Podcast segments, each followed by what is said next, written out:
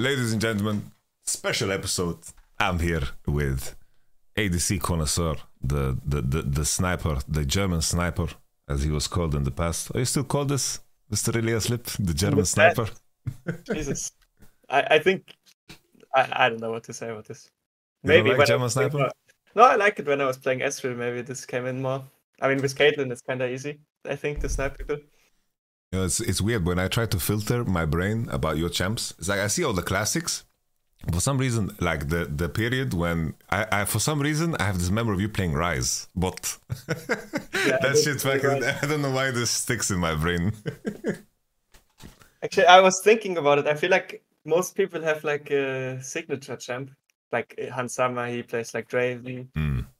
Maybe, actually, maybe that's just it. What is Maybe your just not signature champ? Yeah, uh, I, I, feel was like thinking about it. Caitlyn. Caitlyn would be like I think I really like Caitlyn, yeah, but I she I feel like when Kate is OP, she's either kind of first pick or banned very often. yeah yeah. I, I, remember you played Kate when when no one else played Kate too. No, I remember like with Ignar when we lost against you guys on the level one invade. Uh, yeah, sometimes when your support really just likes Morgana, you just pick Caitlyn. I, I don't um, remember if it was that strong in that time. I, I would say Zeri probably is like recently, or at least yeah, last no, for sure. like huge. Oh, yeah. I think like uh, it was weird because people didn't think like there was a period in Europe when people were delusional about Zeri being OP, and I think you like paved the way because like you just came in one day. It's like, bro, they're banning Zeri every game. It's like, why are we not first picking it? Okay, let's first pick it. Rock and roll. Yeah, I- think that's kind of always. I've always tried to put this uh, view on champions. I feel like often there's a certain amount of level you need to reach on the champ. Mm. Why the champ is OP, and in Asia, I think a lot more people are able to pull it off. And I always try to push myself in that direction. The same with Lucian Nami. The same with, I mean, yeah, in Europe, Sivir was, I think, more prioritized by a lot of team at first yeah, yeah, because it was maybe more straightforward the way you would team fight because you don't need to move as much you just need to hit yeah. But For I sure. think- but I, I also like to play Sivir but i think zeri was just very very op at this time I think Samira was also like you. You, you were pretty Oh, yeah. fast on learning Samira, and playing Samira like when it was really fucking strong, but like people were lagging behind. You remember that game where we played like Samira, Lilia, Riven, like Rell. We had like every new champion in the game. Yeah. yeah I, I think with samira it was also the time where duo was not nerfed yet where Yeah, the yeah. yeah. changed so me and Hilly were like completely no lifing duo Q flashing in level one every game somebody would die and it was yeah it was really really fun to play I now every time I see Samira picked I feel like it doesn't really live up to the to the to the strength of the pass of this champion Yeah, it's it's kind of weird because it's like Nilah and Samira. They, I feel like they almost fit a similar niche in some way, but at the same time not because the support pairings are different. But Yeah. I, I it's it's it's just for me. It's I, I I really don't like when they release champions that if they are strong, they are going to be broken. Like for example, Naafiri. I knew when this champion's released, it's like yeah, this champion is not gonna be C pro play because either it's gonna be too broken or useless. There's like no in between. I feel like Samira also is kind of in that spot too. Yeah, I'm permaban Naafiri. I don't know exactly what it does, but I don't want to know. Naafiri. they Naafiri? actually nerfed the shit out of this champion uh, on on thirteen seventeen. So maybe maybe it's time to, to move move the ban to do something Yeah. else. Maybe like Jarvan, like a There's a Spear of Shojin uh, abuser. Yeah, did you hear uh, the the the comment Gumayushi did on what an AD carry is? I actually read it and then I took a nap and I was uh, thinking about it. Yeah, I, I think it's close to the perfect. It's a very good analogy. I think maybe the supports being. Maybe you should uh, reiterate it first So, so, so, so for those who don't know, it's like he, he basically claimed that AD carries are the egg that you put in a ramen bowl. And then he claimed that mid top jungle is basically the, the soup and the noodles, which is like the majority of it. And then he said that the support is uh, just dried vegetables, was crazy.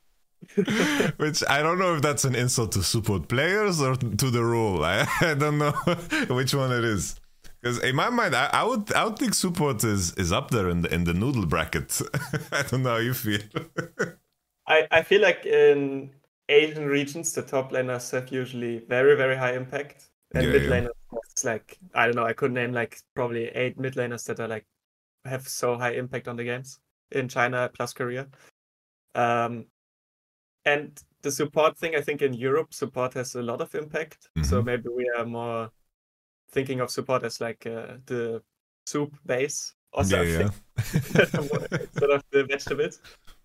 But some of the Asian teams, I feel like sometimes the support doesn't have to be like the outstanding player necessarily. Like they're good for sure, but the stars in the team or the teams that have the, the players that have the highest impact, I think, are often in other roles. Mm. No, I, I- I think what like Gumayushi said in terms of like it, it sounds derogatory, but in a way it's like when everything else in play is in place, you get to see like the difference in, in, in the AD carry position. I think as as the game progresses, it's like it's it's it's always like if you like even at watching like LPL playoffs, it's like it's always like in the in the like deeper end of games, and all of a sudden you see like JackeyLove play Kai'Sa or like Gala play Kai'Sa, and then I was like, oh, that's the egg. That's that is the egg right there. It's perfectly put. I mean, yeah, there's there's a lot of ways to think about this. I think uh, first of all, him saying that is very. I think not a lot of players could get away with that. Like probably if I go 10th place, then I would say, yeah, it's basically top mid jungle that are the important roles, and AD carry only works if they like play at least as good as the enemy. I think. I mean, even I saw some comments to Gumayushi that were like pretty bad, but I think for AD carry to get to the point that he's strong, it it depends a lot on the team, and I think mid jungle, of course, and I would count support in there too, have a lot of agency. I think top lane also is right now positioned really strongly. I would more say probably top mid, uh, jungle mid and support are the the water, the soup base, and the ramen. Yep, yep.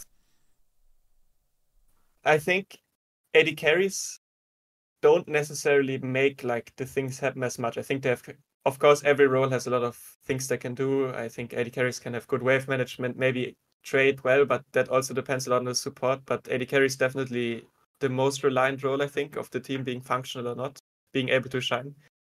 Um, so I I agree with the statement. I think for or the analogy for a big part. Yeah. I, I- think uh, a, a key thing that maybe like some people might miss out is that he's he's assuming that the level of gameplay is like elite because I think that's Yes. because it's like the level of basics that like maybe the the bottom half of AD carries and LEC are going to be way worse than, than the upper uh, like upper half. And the same thing is true for LPL and LCK too. But when it comes to like the top end teams in the LPL or the the the LCK, like the top three, then it's like most of the basics are in place when it comes to like lane phase, pathing choices, all of these things. And sure, you can you can be much sharper than others within your region in this department, but at at one point it's almost assumed that you're doing this well. And when those things are in place, then definitely an AD carry is is is is, is an egg in, in, in, the ramen department. Sure, if you, Yeah. if you like if you go 10-0 in lane, but then it's like it's not really like a realistic like elite tier game, I'd say. Yeah. Also, that probably isn't just the AD carry like doing the whole thing. Yeah, yeah. Because it's like like if we look at 2021, it's like if if if you and Hilly like went 5-0 in lane, it's like sure you guys are insane and you're better than the enemy, but it's not like realistic in the sense of if we played like against a team that was on equal footing to to convert that uh, like uh, Yeah. realistically. Even And though if I had a different support and the jungle is pathing differently too, maybe already it, it wouldn't happen at all. no, so for sure, yeah, yeah. Agreed. I agreed. can be a beautiful egg, but it doesn't mean the ramen tastes good in the end. reminds me of this game uh 2018 i always go back to this game where we like uh, vitality versus rng we're just like ganking uzi with everything. It's like Ryze push the cannon into Rome bot with water walking zinza level 2 gank into level 3 gank and somehow uzi is ahead on cs and he like even killed jack troll at one, at one point. And then Yeah, it's like yeah. Sion is 6 he ults into bot. This uzi just refuses to die. Like we ganked him maybe 12 times in the span of like eight minutes.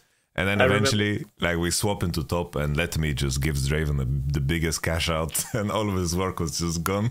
it was definitely like an egg moment, and his his, his his noodles, Yeah. his, his noodles fucked him up. You, you've been watching um, the majority of, of LPL and, and LCK, I imagine. Yeah, I've been watching the, the games for sure, yeah. You got any uh, personal AD carry favorites that, that you hoping that the pro views come out when when you're watching LPL Uh, playoffs? Or? I mean, I love Ruler Provius for sure. Mm. I think he's really, really good. I'm kind of sad for Viper. I think when I see him in solo queue and like his highlights and his uh, TikTok montages, I think he is probably like the most gifted player, Mm. like mechanically. Not that the other ones aren't like really, really good too, but he is really, really a player that I studied a lot during 2022 and even 2021 when he won Worlds. Um, and I think he is really, really great. Um, of course, Pace has been playing really, really good, but it's also like a, a great ramen, I guess. no, for sure. I really love how Peanut plays. Actually, Peanut I is think. insane. Uh, he's embarrassing everyone, I think, uh, jungle wise and in the Yeah. LCK. I don't think anyone like comes close. It's weird. I feel like LCK jungles they they they aren't that exciting in my mind. Yeah, it's like Kazo, Yeah. Viego, Sejuani, and then it kind of dries up. And Oner, I call Oner. I always call him Oner the Boneless because of Vikings, but not because he's boneless. But uh, sometimes how he plays is very surprising to me, uh, Mr. Oner. Yeah, it's it feels like some of the players stagnated a bit when they were on top of the world. Also Canyon, I think he's still like really, really, really good, but his games are a little bit inconsistent, I would say. Yeah, Or yeah, no, for sure. At least if you compare him to the Canyon that was just carrying every game with Showmaker. No, one hundred percent. It was it was weird. Um, uh, not weird, but I like to, to, to touch on the, the Viper topic. Like when it, it it's weird, they pan over the camera on on like Viper versus Deft, and like there's a certain smoothness in the way that Viper moves that you just kind of already know that this guy is so fucking sharp. It's it's Yeah, it's it's, it's for sure. weird weird to describe, but there there is something there that you almost instantly see in terms of just how he he moves and the smoothness of of, of, of his like just character play. yeah, no, uh, it sounds weird, but it's true. I think the more you play the game or at a high level, the more you can see the small differences, and it's really apparent that he's really gifted. But of course, Gumayushi, Deft, uh, Elk, uh, I'm sure I'm forgetting someone. Gala, Gala, yeah, Gala is really, really fucking good too on like a, a lot of champs. So it's it's very stacked, yeah. one hundred percent. I kind of I'm. It's, it's it's weird because it's like always coming into like a, a world championship or an international tournament. It's like everyone talks about like some specific role gap, but I feel like whenever there is a role that becomes the most important due to the meta, I just feel like that the gap will always be there. You know, it's like for example at MSI, there was a lot less conversation about top laners and and, and junglers. It's not like Western players are, are, are bad at laning necessarily or, or like pathing options, but when it comes to like very narrow details and very narrow windows in terms of how you play 2v2, 3v3, and all, all how you leverage all these small details, I think that's always where um, Eastern players have been sharper. And then it's like looking at MSI, like the, the difference between like the bot lanes in terms of like the East and the West, just because it was a very bot lane centric meta, it was so one sided.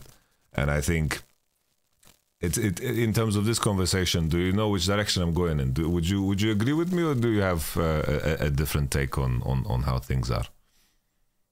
I, I definitely think on average the players are better individually, and I also think that if like a good like a top tier Asian player plays with top tier European player, he will probably come ahead out of the early game or like have a better impact on the game most of the time. But at the same time, I feel like the games are often won for the Asian teams after that phase. I think many times a Western team can win an early game or something, but the group that plays better as five, I think, is usually the Asian team, and I think that's why they have been so dominant, and that's why when in the past European teams did better, I think it was not necessarily because they were like so dominant early game. I think it was they really played well as a group, mm. and I think that's what has been missing lately.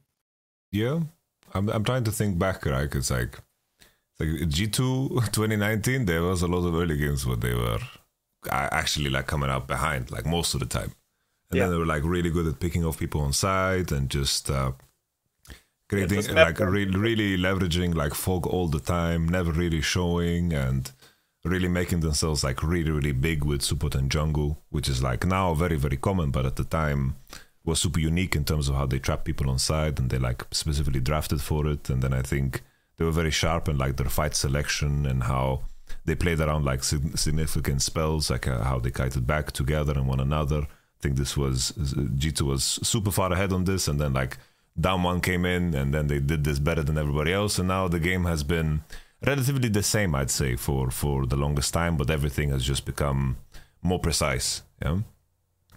For sure. But I mean, even if you look at like the very high stakes games like Worlds Finals, for example, mm-hmm. it's not necessarily that the games are really, really snowbird early game a lot of the time. I think it's a lot about, or even if a team falls behind, like DRX, if the group knows like how to navigate through the different game states well, I, I think this is usually the team that's the most successful. For but sure. It, it's much more appealing to like look at individual skill as well, of course, because you see Asian players do things that a lot of Western players don't do. I mean, some do, but in reality, I think the games are more decided by how the team plays than necessarily like big individual lane games all the time. Agreed. Agreed. There's like definitely games that are over before that gets proven, which is sometimes disappointing. But uh, it's like the devil is always in the details. I think, like for example, like the EDG Damwon finals was like very, very. It's like if you if if if if a pro player or or whoever is like knowledgeable about the game watches that game and like has like a good sense for what the strength of both sides are and what the next decision should be. It's like everything was like so painfully precise. It's like there was no yes. inefficiency. It's like, oh, they are weaker on side. They're gonna push past the point, regroup around mid, retake, and then when the enemy shows, they're gonna play. And it's like there was a clear like dance where both parties is not stepping on each other's foot. You know, there was not like something that was like mistake driven, like someone gets caught on side for no reason at all because he over pushes or someone gets cancelled on a recall because he bases wrong and is just late to the Drake, like uh, like disturbances yes. like that, for sure. I th- I think the how polished people are around these situations that reoccur every game, like the objective fights, especially because they are like the most important, the dragon fights, or even herald fights. I think I'm not sure. This is my theory, but I have a feeling Asian teams, when they scrim each other, probably have a lot of repetition in that, and it's more disciplined. I I would assume, um, but I think a lot of these objective situations happen much more in stage games than in scrims in Europe. I think Europe is scrims in general are much more decided by individual skill. I think than official games because people play more carelessly on both sides, so mistakes can be exploited more easily, and they also happen more often. But the way teams team fight and the way people play the map is what usually wins the official games much more often. And I feel like Asian teams, maybe because they play more games too, like with the more best of threes, more best of fives, uh, or just how they practice, I guess, and how they practice in scrims. I feel like this is watching like an Asian dragon fight where everyone plays well happens way more often than watching it in the West happen. I think. Agreed. Yeah, I I think it, it it's weird because I, had this conversation with Bwipo too, and it's something that I have reflected on this entire year. I feel, I, th- I think, like like the approach to practice just has been wrong for a very long time. Where there are so many things that you can prepare before you scrim that teams have assumed for very long that they should fix within scrims, and it's such a inefficiency. Whether it's game concepts or it's laning concepts or or or matchup information and knowing which direction you want to head in in, in, in draft. I think from my experience working in Korea, because because I had a roster of 16 players, and the, the the barrier like at one point I just made the decision. It's like we're gonna commit to to U five and we're gonna uh, like uh, just make sure that we commit into this these five players because there was an issue in the previous split where the previous coach before me was just like, "Oh, you played bad, I replace you," and then it was just like fucking musical chairs. It's like there was even at some point it's like players didn't even play bad and they just replaced them. Like no, matter what happened, they just got replaced, replaced, bench, bench, and they just went around in circle and then they just ended up like borderline last place. And um, at some point, I just made a commitment, but but I noticed that the the standard for what it means to be like a good player or like a player that is deserving of a job is so damn high. It's like in terms of what is considered like okay for you. It's like if you imagine yourself to be a pro player, these are the things I need to have in place and know. And the research about the game and also the the gameplay side, it's like knowing what to play, knowing how you need to play the map. These are things like that the players took for granted that they need to have in place. And I think that already like helps scrims so much to the point where you can actually work on the things that matter rather than sitting there and review and it's like, oh, one player made this mistake that broke the whole game in half. You know?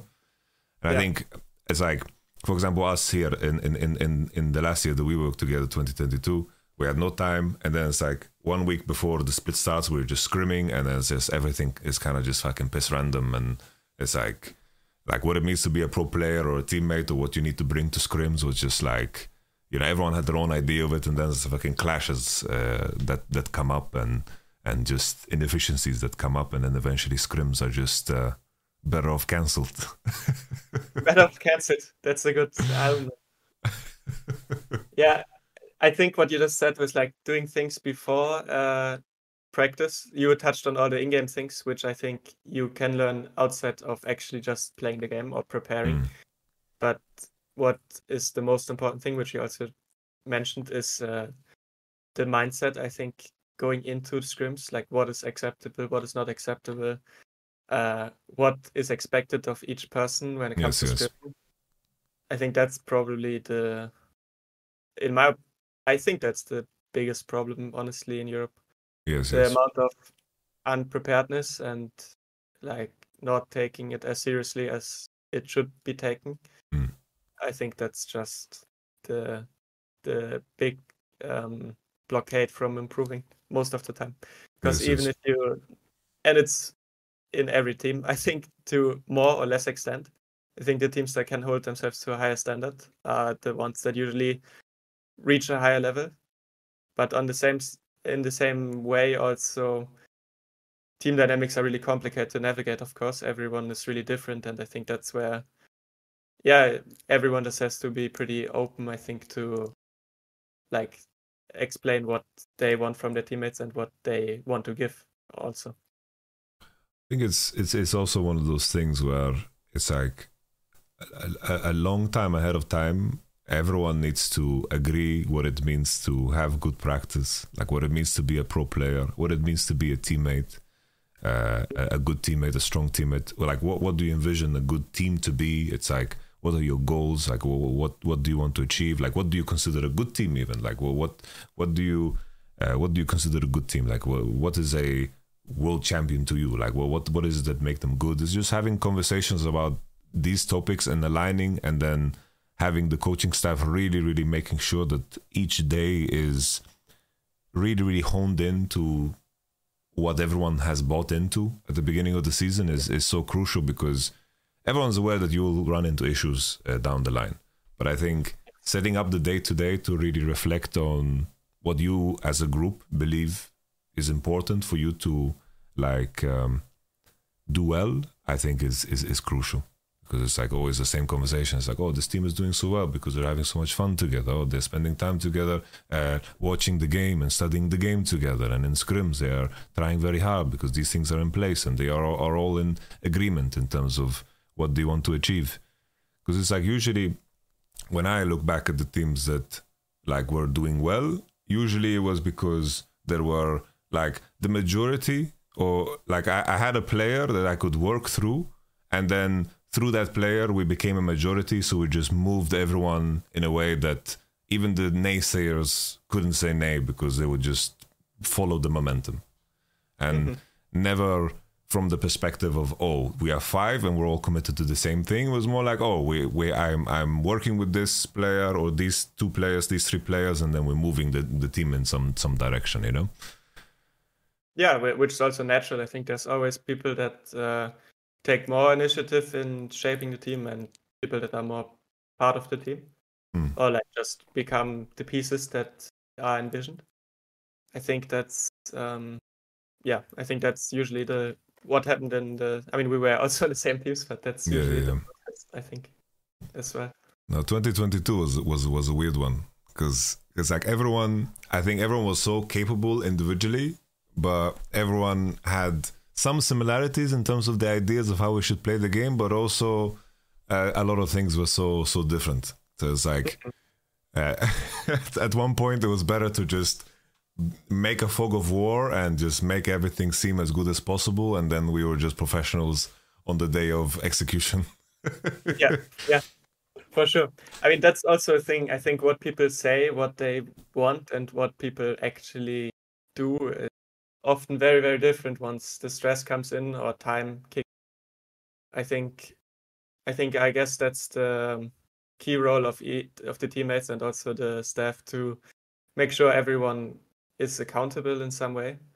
But I also feel like it's eh, Europe people sometimes I, I mean, I'm not talking about anyone specifically or anything, but I think there's often a culture of like not trying can be cool. I think G2 was doing this like more like, ha, we are like no, not even doing this like before, and we're still winning everything, or like we are doing this. And I think it it works for a lot of people because it also takes a lot of confidence to do it this way. But I think if that is like the uh, mindset of the team, maybe I, I think it gets to a really problematic point when it's like not so cool to talk about problems or to have these difficult moments as well.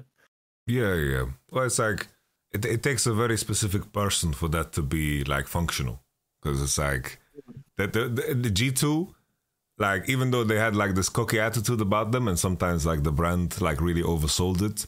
When Yeah, they when they lost, they knew that they had to sit down, or like when when they were playing bad, they really sat down and figured shit out. You know, they didn't fucking let anything go. No, And- for sure, it was a lot more on the outside than Yeah, inside. yeah. So they were trying very hard.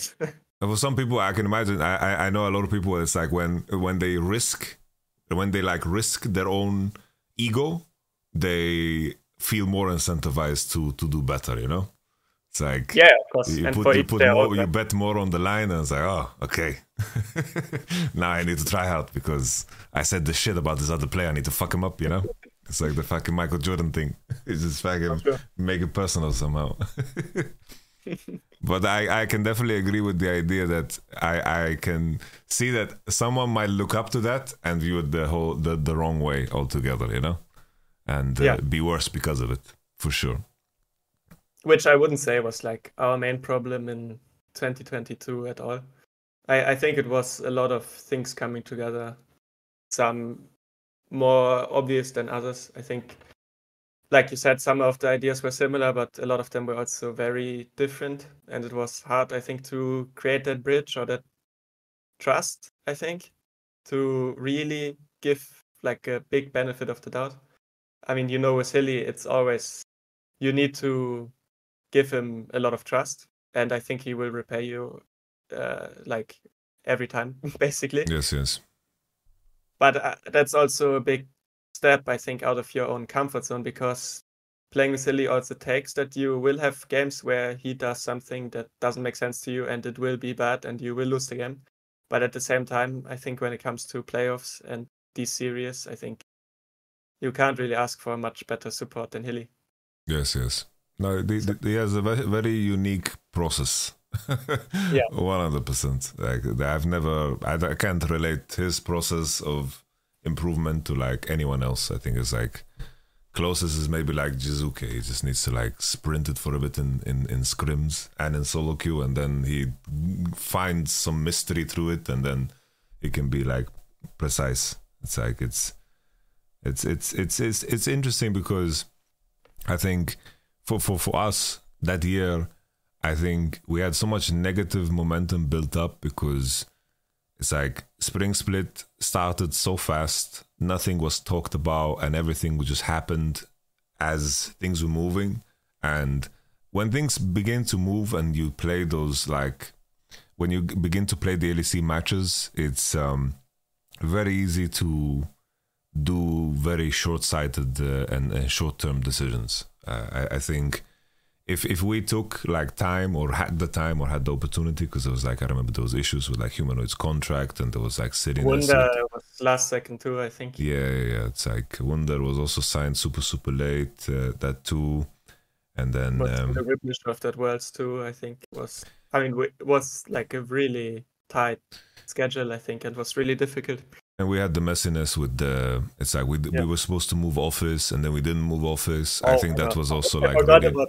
that shit was also like giga draining. You had to travel like fucking two hours every day, and we stayed in hotel, and it was like it was it was a lot of things that that really cut into the time, and it, it it's like sometimes you you work in a way that is inherently negative, and then I think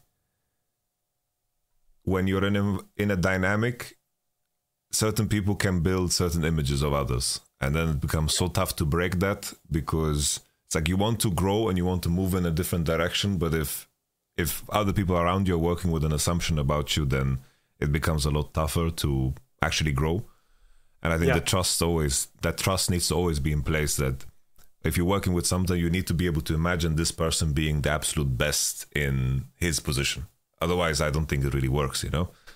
Yeah. Yeah, also I think if you look back at it, like we definitely like a long season together would have helped us a lot because Yeah, yeah.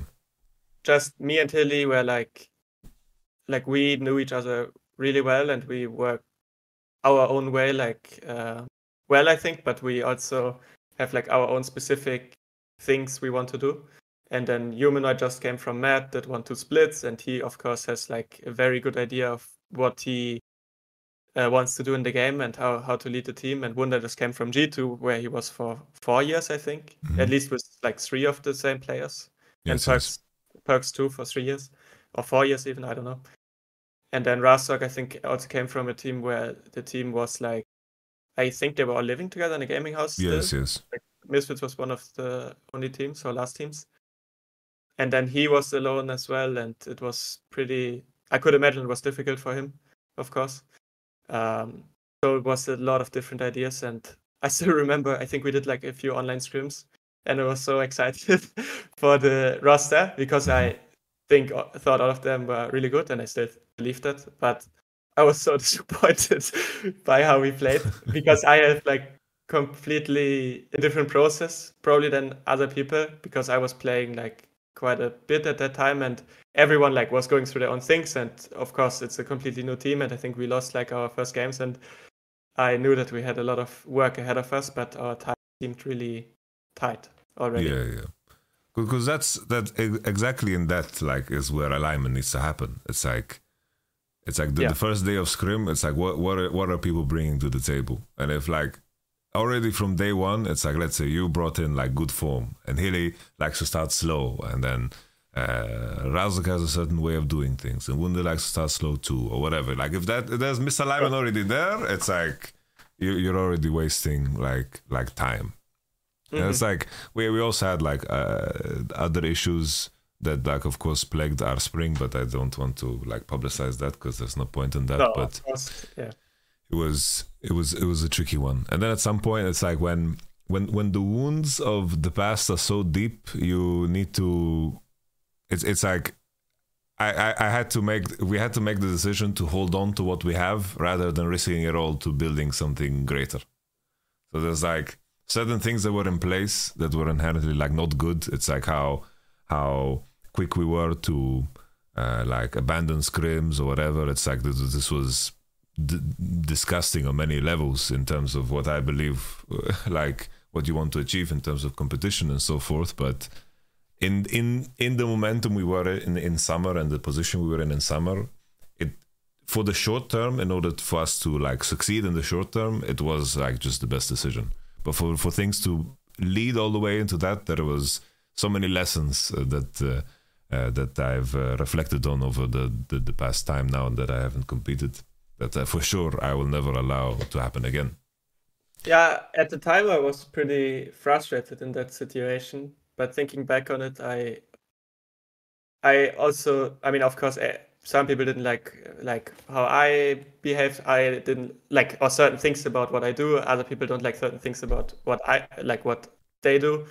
And I think in hindsight, it probably made sense to cancel like a lot of the scrims, even though I would have wished we would have done it differently. But I think if we would have done it differently, it had to start at a much earlier point already. Um, so yeah, I, I also agree with that. I think that was the probably the best thing we could have done in these moments. And it worked to some extent as well. We were not, I think, on our good days, we could actually be a very strong team. For sure. Yeah, yeah. No, we, we definitely had like some pretty fucking great games, I'd say. Yeah. Yeah, yeah. I think like eventually, I think uh, like in the series against Rogue, I think like they figured out what what we like to do and i think they just had like a, a, a, deeper pool when it came to that same level like that same gameplay idea that game loop. It's like we we eventually it's like full on draft front to back and they leaned heavier into that direction and they had like these pocket support picks and like Malrang did a good job of like disrupting top when we were we were very bad at it and then they like secured herald every game and was, i think that yeah for sure it was it was good that at the World Championship at least uh, the teams didn't scout us out in the first week, so we could grab some wins. That's true. I even the second week, I, I still think we could have went three three. I think the game versus C9 was very tragic. Oh, yeah. Again, no, the bot 3 3 was, was a rough one. don't go, don't go. Oh, oh no. Okay, that happens. Yeah, I think Rogue naturally was fit in this meta. Mm-hmm. Not to take anything away from their work, because I think in the past they were actually a team that had pretty good scrims, like pretty disciplined. I think they had other issues before in the playoffs. Um, but I think Malrang's playstyle of like disrupting lanes with these champs like Poppy, Trundle, Jarvan meta. Yeah, I think yeah. you, you, couldn't ask for something much better. And Razork was also really good at these champs. Uh, later on, like when once we started getting into our flow. Mm-hmm. But also Trymbi is like um went like I would say one step further in this range meta. I mean, I think Hilly and me played these lanes good, but I think he naturally has a preposition, I think, for these champions. And of course, Hilly is amazing on so many champs, but maybe his range champs are like not the deepest he can go. Yeah, yeah. I think that gave them a advantage because I mean Human and Larssen are both great mid laners. I think they play more similar than many people think. Maybe. Mm. I mean, I think Marek pressures like harder, and I think is playing more aggressive. But in the end, both of them are high impact players in their own way, and they are both good on control mages in this matter, which was really important. I think Akali Sylas. So yeah. I think like like humanoid I, I feel like always in terms of laning, I think he's always been like so crazy, crazy good. But he, I agree. He, sure. he, but he plays quite static, you know. He's he's not gonna he's not gonna go go somewhere in a lot of cases unless he's in the mood. Because oh, sometimes sometimes he was in the mood. Sometimes he was diving lanes with Viktor level four, but in a lot of I mean, cases he's not in the yeah, mood. I and think, I think he got the Ryze TF down as well. I think yeah, he's yeah. fucking. I mean, I think he's a really really well rounded player. I I think like if if there was like categories, I would give him like a nine or a ten or eight in like most of them. Yes, yes. Just sometimes he ends randomly, hmm. but everything else I think is really really great. Yep, yep. I think I, I always I always call them European Chovy, but Chovy is beginning to go on that. Uh, I always call it when mid laners they begin to spread their wings because it's always like a mid laner is always like a super giga strong laner, and then they realize shit, I'm losing games against these other mid laners that are actually you know willing to sacrifice to to gain more. And I feel like Chovy is on that arc now, and he's like seeing more of what he can impact elsewhere. Because like Showmaker went on this arc, Faker went on this arc, even Caps went on this arc. You know where it's like oh shit. I mean, like, Cap I feel like Caps was always everywhere. I think Caps is. I feel like when I play against Caps, I, he wants to have the highest impact possible that he can have on his champion. True. I feel like 2018 Fnatic. I feel like the every, the, Oh, the yeah, world, everyone came to him, everyone came to him. Yeah, yeah. Rather than him, like 2019, I remember, or like 2020. Yeah. Um, like 2019 when they beat Damwon. Like he's fucking playing Yasuo mid and he's just fucking pushing, going top, pushing, going top. So you're Wunder, right. Wunder's playing Ryze against Irelia and Showmaker is like, yeah, I have perfect CS, but it doesn't fucking matter. Like, what am I doing with my life, you know? I think that like Yeah. made him like rethink. As at least that's how I imagine, you know, this little anime movie I have playing in my in my brain about Well, these players that I don't know. I mean, also the the team he has is also probably a big uh, reason how he thinks how he can impact the game the most, right? If he For has sure, yeah. like Reckless, was really good at a certain way of playing, and like Bwipo or Source, who don't necessarily need to be played around. It makes sense that everyone should just come to him and set it up for him, especially because it was a lot of the time was front to back in summer split, I think. Yep, yep. Maybe it's like puberty, you know, like when you're like a teenager, you want to win your lane as hard as possible. Yeah, and yeah, yeah. No, for sure, then you become a man and you are taking care of the family, of the la- of the map. No, one hundred percent. Puberty, spreading your wings, whatever you want to call it. I, I know exactly what you mean.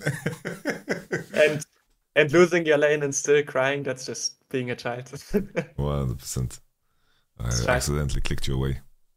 I have Oh, to have the Discord open, but now now they see you again. In terms of um, now, uh, LEC, you've been keeping up. Sometimes you swing by the sack, but then I feel you notice, oh shit, there's way too many fucking people in here. then you silently disappear. too many people sometimes which is no problem of course i don't need to be there and it's also my mic was really bad i think Mm. and sometimes i feel like i'm saying something i'm not sure if people can hear me and that's an awkward spot to be in yeah, yeah, yeah. sure if people understand what you're saying um so yeah no i i, I watch all the games or yeah no basically i watch all the games sometimes i watch highlights but mostly i watch the full games So it's n- not too painful. It's like the, the, the wounds have healed. You've you've come to terms with with, with the year. no no. but it is good motivation i would say okay. especially like seeing like a team win a split is always i always feel depressed a little bit for like uh, I, i'm happy for the people but I, I can't lie that i don't that it doesn't affect me like of course i want to do that Mm. but right after the depression usually i get like a motivation boost of like okay my journey to doing that now begins now I Mm. need to start putting in the work now. And when I'm in that situation, I will be ready and do my best to have as much impact as I can. Is this has to be like some form of addiction for us, right? Because it's it's like I, I have been fortunate that I've been able to distract myself, but then whenever I see people win, I'm like, fuck me, man, I want to fucking win. What am I doing here? I'm sitting in a chair. What the fuck am I doing? And then like I can distract myself. Like uh, keep, keeping busy has helped a lot. Like I found like avenues in terms of like the co-streaming and so forth, but it's like the the downtime is it's like it's like a as as you mentioned it's like there's there's a pain to it but the it it it translates to motivation eventually yeah Or depression. One of the two. but but you you are now at the motivational phase you told me you are trying to get rank one or you're gonna get rank one i'm saying trying but you're going to get rank one Yeah, no, I, I I'm motivated for longer now. Like after the last game was over, it was pretty sad, and then it, it, it goes in waves. I think some days I felt better, some days I felt worse, and then when I watch the game, sometimes it uh, makes me feel worse, but also makes me more motivated. So it, yeah, it, it depends, I would say. But yeah, I'm playing a lot, studying the game, definitely. okay, okay. let's uh, un- unravel the the the half a year should we call it half a year of vitality It was um, nine weeks. Because it's like you was it nine weeks only? I mean, if you count like the, we had like, so the spring split, I had like five days before and I was sick. So, and then this split before the game started, we only started like two weeks before, which was a big mistake in hindsight. So overall, it was like 12 weeks of playing, uh, like in a team environment, I think. Oh shit, that's even less than I I realized. Because uh, yeah, in, in spring you guys started in, in spring you guys started five days before and you were sick. You said. Yeah, yeah. How, how come was it like the contract thing or like what what was what was the plan? What was the idea? I mean, there was like uh, tons, tons of negotiations. It wasn't sure if I was gonna play for Fnatic, but um, I mean, I, I don't know how much detail I can get into, but I just didn't feel like it was right, I suppose, at the time to play in this circumstance because everything was very messy, let's say Okay. to to not go too much into it and then it was like selling me but it's also more difficult these negotiations can take a lot of time of like especially if they have a interest to keep me Mm. for maybe the next split if i change my mind let's say and it took a long time but in the end they made it happen and then i was sick because i think it was just a stressful time and i was trying to stay in shape but then at the same time there was a lot of uncertainty like either I'm going to play now and I have to be at my 100%, or maybe I'm going to be really disappointed that I have to sit at home and watch another split. Okay. Um, so it was so just the difficult lack of clarity, like you didn't, Yeah. like nothing was clear. That's why. So everything just happened. Like No, the, the business side was just late. Okay. Yeah, I also sucked to see like other teams do well. I mean, I had a lot of support from from my parents and everyone, but Mm. it was still difficult, and I think it had an effect on my body. And then I um, it got through. It was like five days before. I played like one day online. Got an apartment in Yeah. Berlin. That shit is fucking. That shit fucks you up, by the way. Like fucking trying to finding finding an apartment in Berlin, figure out your housing situation. Yeah, so I, I was like kind of far away again from my from the office, like 25 minutes with car, and you have to wait for the car. I got I don't have failed my driver's license test. Sadly. Shit. But- you can go again. You can go. It's no problem, man. It's no problem. so yeah, it was very short. Yeah, is what I'm trying to say.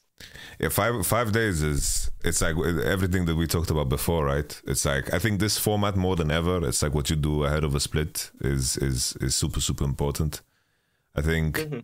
there's there's definitely a lot of players I'd say that have had a habit of like being allowed to start slow or or like take breaks and then it's like there's been many years where like the LEC winner or the the predicted LEC winner starts uh, like the first week with like losses and then second week with losses and then they like make it to playoffs and they get their shit together. Because it's like the ramp up period you're allowed to just have that as you go through the split. And I can imagine now at least super weeks even in previous years were fucking tiring. Uh, at least I remember it's like do you have super week and then coming into next week it just bleeds into the next week because you like lose a day and then it's like that that that block of time where you like lose that additional day and um, you have to kind of rush to to prepare for for the next one and then you have to prepare for three teams and you have three match days again i, I can't imagine that you can make uh, drastic uh, improvements in, in in such a time frame I think at this moment the level individually of everyone was pretty good. I think, Mhm. For example, Kaiser after the way they ended in spring, he played like super super much solo queue. you mean after winter he- right yeah okay, yeah, after winter, Yeah. where I wasn't there, and I think he came in with a really good form. I think, uh, yeah, my top side also was pretty well prepared, and I think we instantly had a pretty natural fit in that split because bot lane was working well because both of us were in a good form. I think the meta was still pretty. I I was pretty comfortable in the meta, and I think that gave like some stability for us as well because I felt like I had a clear direction of it. Hmm. And I don't exactly remember jungle meta. I just remember Bo playing a lot of Gragas and not dying in the first week, and I think he was also playing Lee Sin later on and having some really good performances. So I think that favored us as well. Uh, his Wukong was also pretty good uh, at the start of that. And then I think, yeah, we just also got a 3 0 in the first week, which is honestly like really, really big in this format because if you go 3 0, then you can breathe and you can play with confidence, I think, and feel like you're on, a, on the right track because 3 0 is basically you're already in the top 8 if you win one more game. this is like the, the Caitlyn Heimerdinger the Aurelion Sol. I remember you guys had uh, Oh, yeah. So You were you guys were pretty pretty good and pretty early, and Yeah. in, in that department, it was Yeah. wa- was solid. So it's like everyone everyone was busy with with with solo queue. Everyone came with, with form. Everyone was was was hungry to do more. I always I always viewed you guys as the team. Uh, that's like it was also true. I think in in in winter as a team that was individually uh, quite good. Uh, besides in winter, the the the Kaiser and Nailed were or were struggling in a lot of the games. I'd say, and Mhm. then. Um, carrying that over to spring, I, I think that individually, like the team was always really, really sharp, and there were definitely like games and and drafts where I was like, oh, this this looks pretty pretty damn free. I I, don't know if it was during your time. I think it was during your time, or or actually no, it wasn't. I remember this game where they picked like Varus, Ashbot, Cassio mid, and they played like into Udyr and beat G2. I think this might have been in winter. I I I thought that there was good meta reads that in in in in connection to what the game presented um, and good individual play. But then as as the BO3 started, it seemed as if the like the overarching team concepts uh, weren't there, and the lack of identity became more clear. I- think best of threes we we still played like was a I think Mad was slumping at that point, like Mhm. they barely made the playoffs, and then we played with Astralis. Yes, yes. And I think our strengths were just way too strong for us to notice that we have like pretty big basics missing. hmm Uh, but we like 4 this stage too, and we looked like one of the strongest teams. Yes, yes. And then I think the thing came when we played with BDS. And I think at that point, Maokai became more and more meta, or maybe it was meta in winter and then it came back in spring. And more Vi, Maokai, these kind of champs, Sejuani, if I remember correctly. And I think this was a bit harder for our team identity. Um, because it was also a different patch, if I remember, but maybe I'm wrong. Maybe just meta development hmm and also we were pretty bad at the basic objective setups that usually are most important when the lanes don't snowball or jungle doesn't get a big lead or the team comp is just way better. Okay. And I think BDS had like a very solid strategy of five every dragon, scaling bot lane, jungle mid play like pretty solid, I think, in this split, especially BDS. And I think it showed a lot of our weaknesses. And then was Mad, the series was a bit closer, but Mad had a lot of momentum already building. And they also were just like better as five. It was pretty clear that they were much more in flow than us, I think. I think we were much more concerned with losing than them, and I think they were playing pretty, yeah, in a pretty good state. So we ended up third in that split, yeah. Yeah, yeah. No, it's like Mad Lions. They it, it seems like um, Mad and also BDS. Like BDS, I think what they did good was that they limited risk so so much in the way they played, where they would like sack maybe a wave or two or three, uh, Or to five. or five even to to make sure that they are in the right spot, and in that Yeah. they are not making an direct mistake. Where I think some of the other teams uh, like even in in your case sometimes where maybe the efficient move or the efficient decision is to play for more of the waves but in that process there's more room for mistakes and and inaccuracies uh, and i think bds were good at trimming that and then mad lions were they just found such positive momentum with like the gragas mid the vi and the jace and they just had like a very strong one two three like locked in every single game i think that's what made them beat g2 as well even though i thought g2 was better uh, at the time Yeah. Yeah. in terms of like you guys uh, like from the get-go like the, the conversation was always it's like you guys are murdering people in scrims i'd imagine I, I I would imagine that Bo is the type of player that just fucking goes 10-0 in, in, in a scrim lobby, like self-made on crack type of thing. Uh, uh, how did Yeah. the scrims actually look like for you guys? Because in spring you guys were dominating, no? Yeah, we were very, very good. First G2, I think we were pretty even. We won, I think, the first few, then they won. In playoffs, I think they, or like before playoffs, I think they like had like two or three really good days against us. But G2 was the only team that was close, I would say. Every other team we were winning either pretty good or like stomping very hard, I think, in that split, if I remember correctly. And just to So, yeah. like uh, as an example, like how would the games look like? Is it like ten minute chop chop? Or Uh, some of them definitely, depending on what we played. Okay. Uh, but yeah, I mean, some of them, yeah. But even if the game was going lo- going longer, it was not very focused uh, practice, I would say. Also, champion choices can be different in scrims, which hurt us a lot in summer split, I think, too. Some champs just do a lot better in scrims than on stage.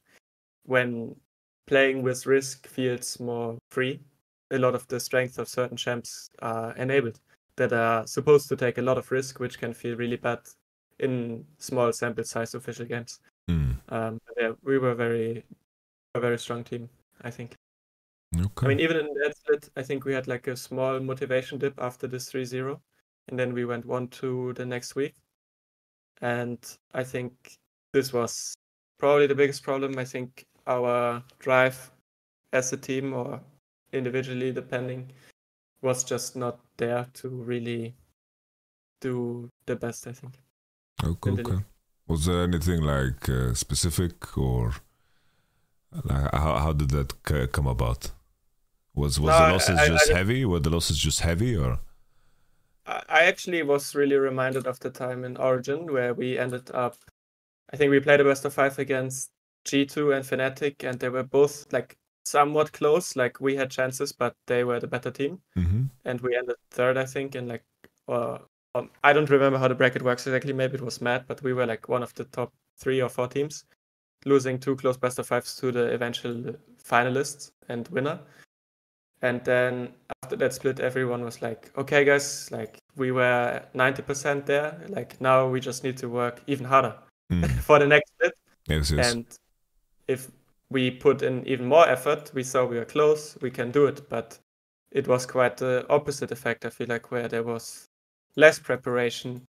And then you start losing some games, and then there's more stress, which leads to, depending how you react to it, to even less productive practice, to less individual practice because you need to recover, to which leads to worse performances. Usually, if you, depending on the person, practice less, and that just adds up, right? And then you're in a cycle, and then nearly every game is a must-win scenario if you think about it like that, and then you lose that game too, and then it just piles up, and it's very hard in this format. If you need like you need to get yourself out of that hole, and you need to do it fast. But we started one two, and we lost like a tragic game in the first week.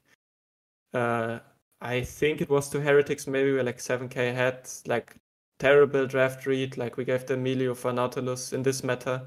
I think that Milio Zeri. They had like full front to back. We actually had some good fights. We came back in the game. We had like communication issues in the early game that cost us a lot, which is also something that we had problems with, of course. Mm. Um, and then we lost that game, and then we went one two out of the week, and then I think we played was like G2 Fnatic, who were both on a roll, and we lost both these games, and then and then every game is like okay, you we kind of have to win it, and I think we didn't perform well under pressure. I think that was also a problem in the playoffs already, where it was to do better, like to reach the very top. But it's also the pressure is also there when you're doing poorly because you need to try to get out Yes, and yes. it, it all compounded and yeah people are less happy people have more arguments people practice less it's just it snowballs i think No, no, for sure. It's uh, as as as you mentioned before, right? It's like it's like how how people act under stress is is something that in a lot of cases you just need to see, right?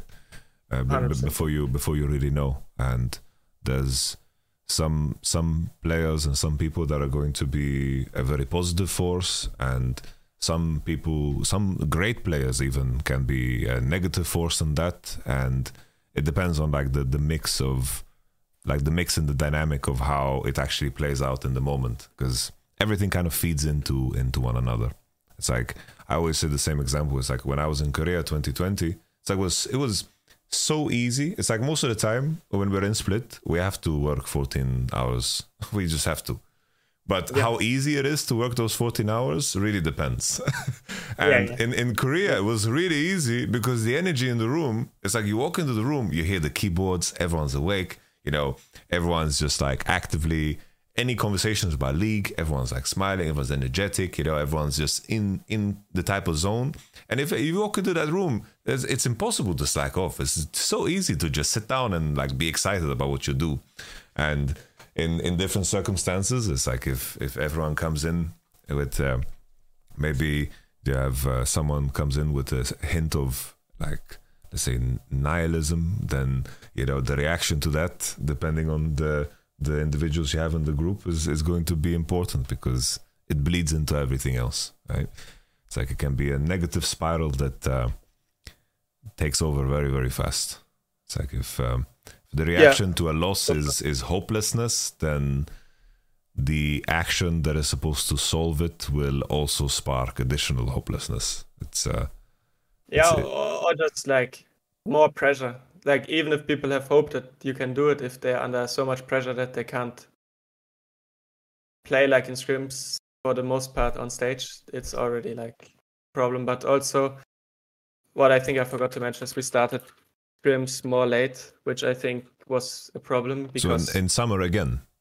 No, in yeah, I mean spring we had no choice, but summer we were a little bit more late than I would have liked. Probably okay. we were not super late, but I think uh, we needed. How long we're talking about? I think two weeks, probably two and a half, maybe. Okay. But which in the old split is like completely acceptable for the most part. Like, mm-hmm. of course, maybe could be more, but in the new split, I think with the problems we had, because we were saying a lot, our problems are uh, communication on certain setups and how to play the map together, and also draft ideas were a little bit different. Mm. Um, this needs a lot of groundwork to build up. This is not like you need to get better at laning phase. Like you can probably like figure out some matchups in two weeks if you dedicate yourself to it. But if it's overarching team concepts, you need more time.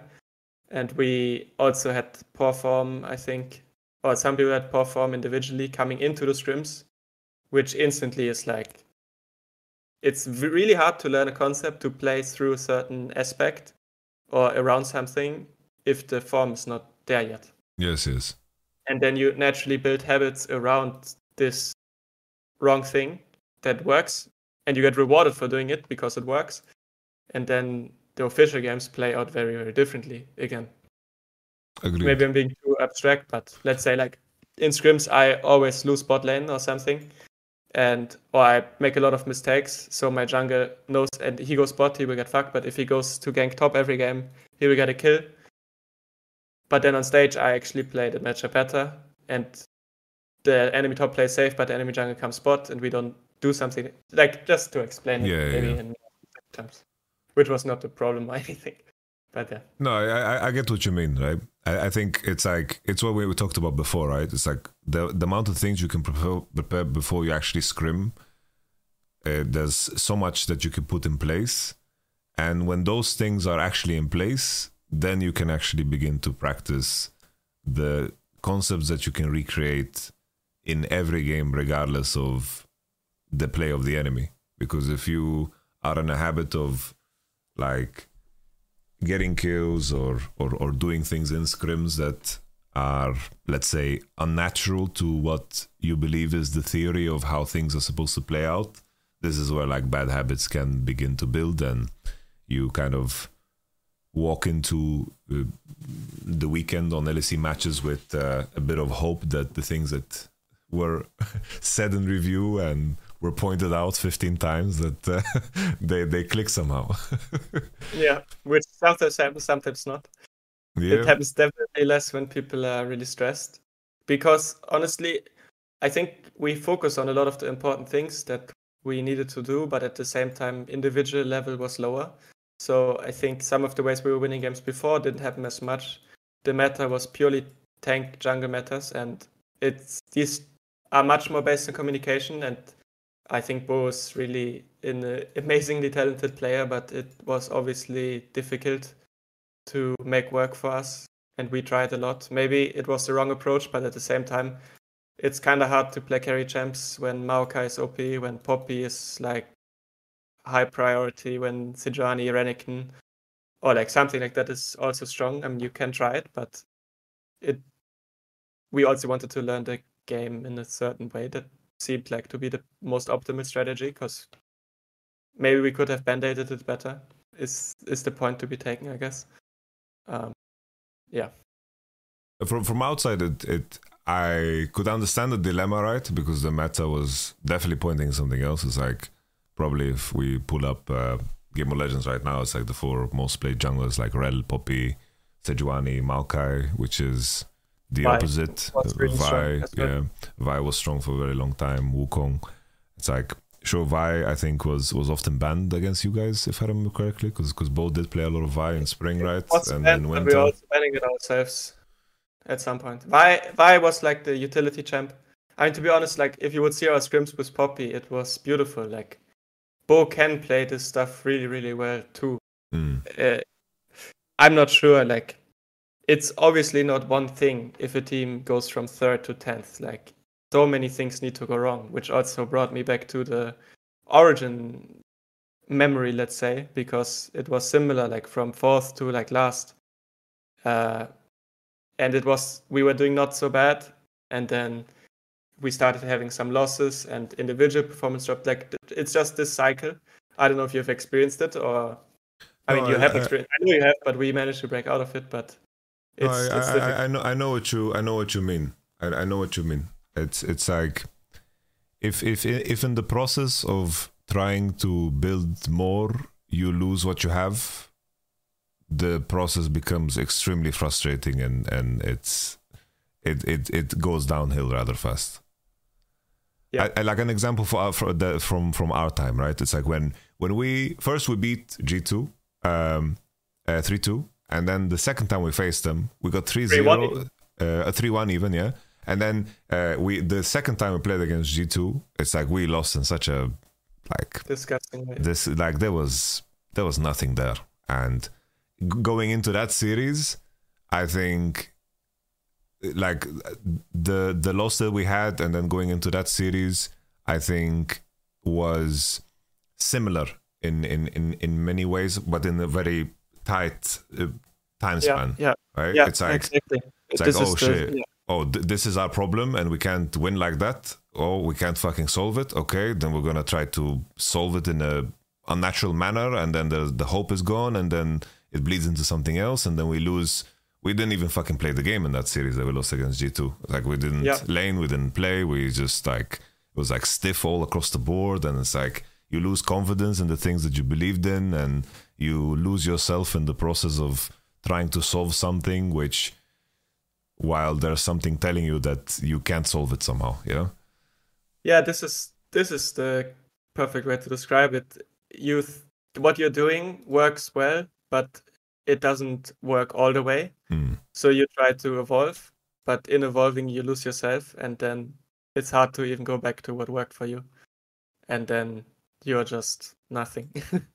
you're Yes, just yes. trying to just make it work. And that won't work with a team that has been trying to build it the whole time.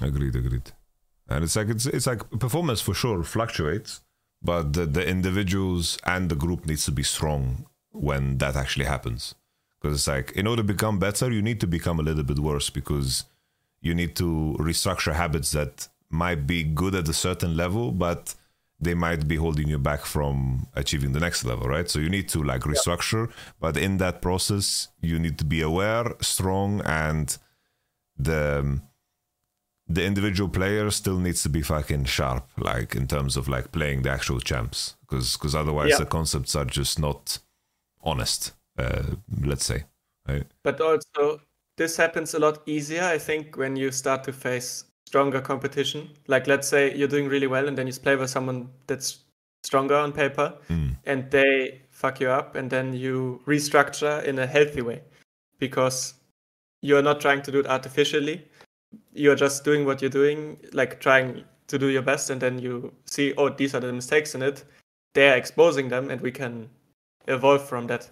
But if it's like you try to do it or something didn't work and then you try something new, but you lose to the people that you would win against with the old way, it can put extra mental things on. Like a team that we would 5 0, suddenly we are losing more games to them and it feels like we are losing ourselves more, you know? yes yes no it's like it's it's always like for example, our World Championship. It's like I'm so happy for Europe that uh, they actually get to practice in Korea before the World Championship. Because if there was no Asian Games and LEC ended so late, I think that Europe would have been so fucked if they didn't actually get to like scrim and bootcamp in Korea ahead of the tournament. Because that time, like that first initial week when you play against these teams that are so much uh, better, they are playing like they have gotten so much deeper into the concepts of how the game should play out that you you you face the the truth in such an obvious manner and mm. and then it's like the after that first initial week of scrims is like if if you come at it in the right way oh you come out of it uh, fucking stronger right it's like yeah. um, 2021 it's like that it, it it went the way it did but it's like in terms of the practice that that we put out there it's like the improvement curve was fucking sharp. Like it was, it was, it, it was, was insane. Yeah. It was, it was, it was really, really good. It's like we got fisted in the beginning, but then it's like, oh, okay, this is how we got fisted. Okay, we need to figure this out. We need to figure this out. Okay, we're moving, you know. And yeah, I, I, think that was a big strength of Hilly and also Bwipo. Mm. And I would count myself in a little bit too, or at least in the process of me and Hilly. I think they are really good at making like actionable things in the game that like okay like Hilly can die like three times to the same thing or four times or five times let's say. But he he's taking something from it. He will review it and he will take something from it. When it will show up is not 100% clear but it will show up eventually.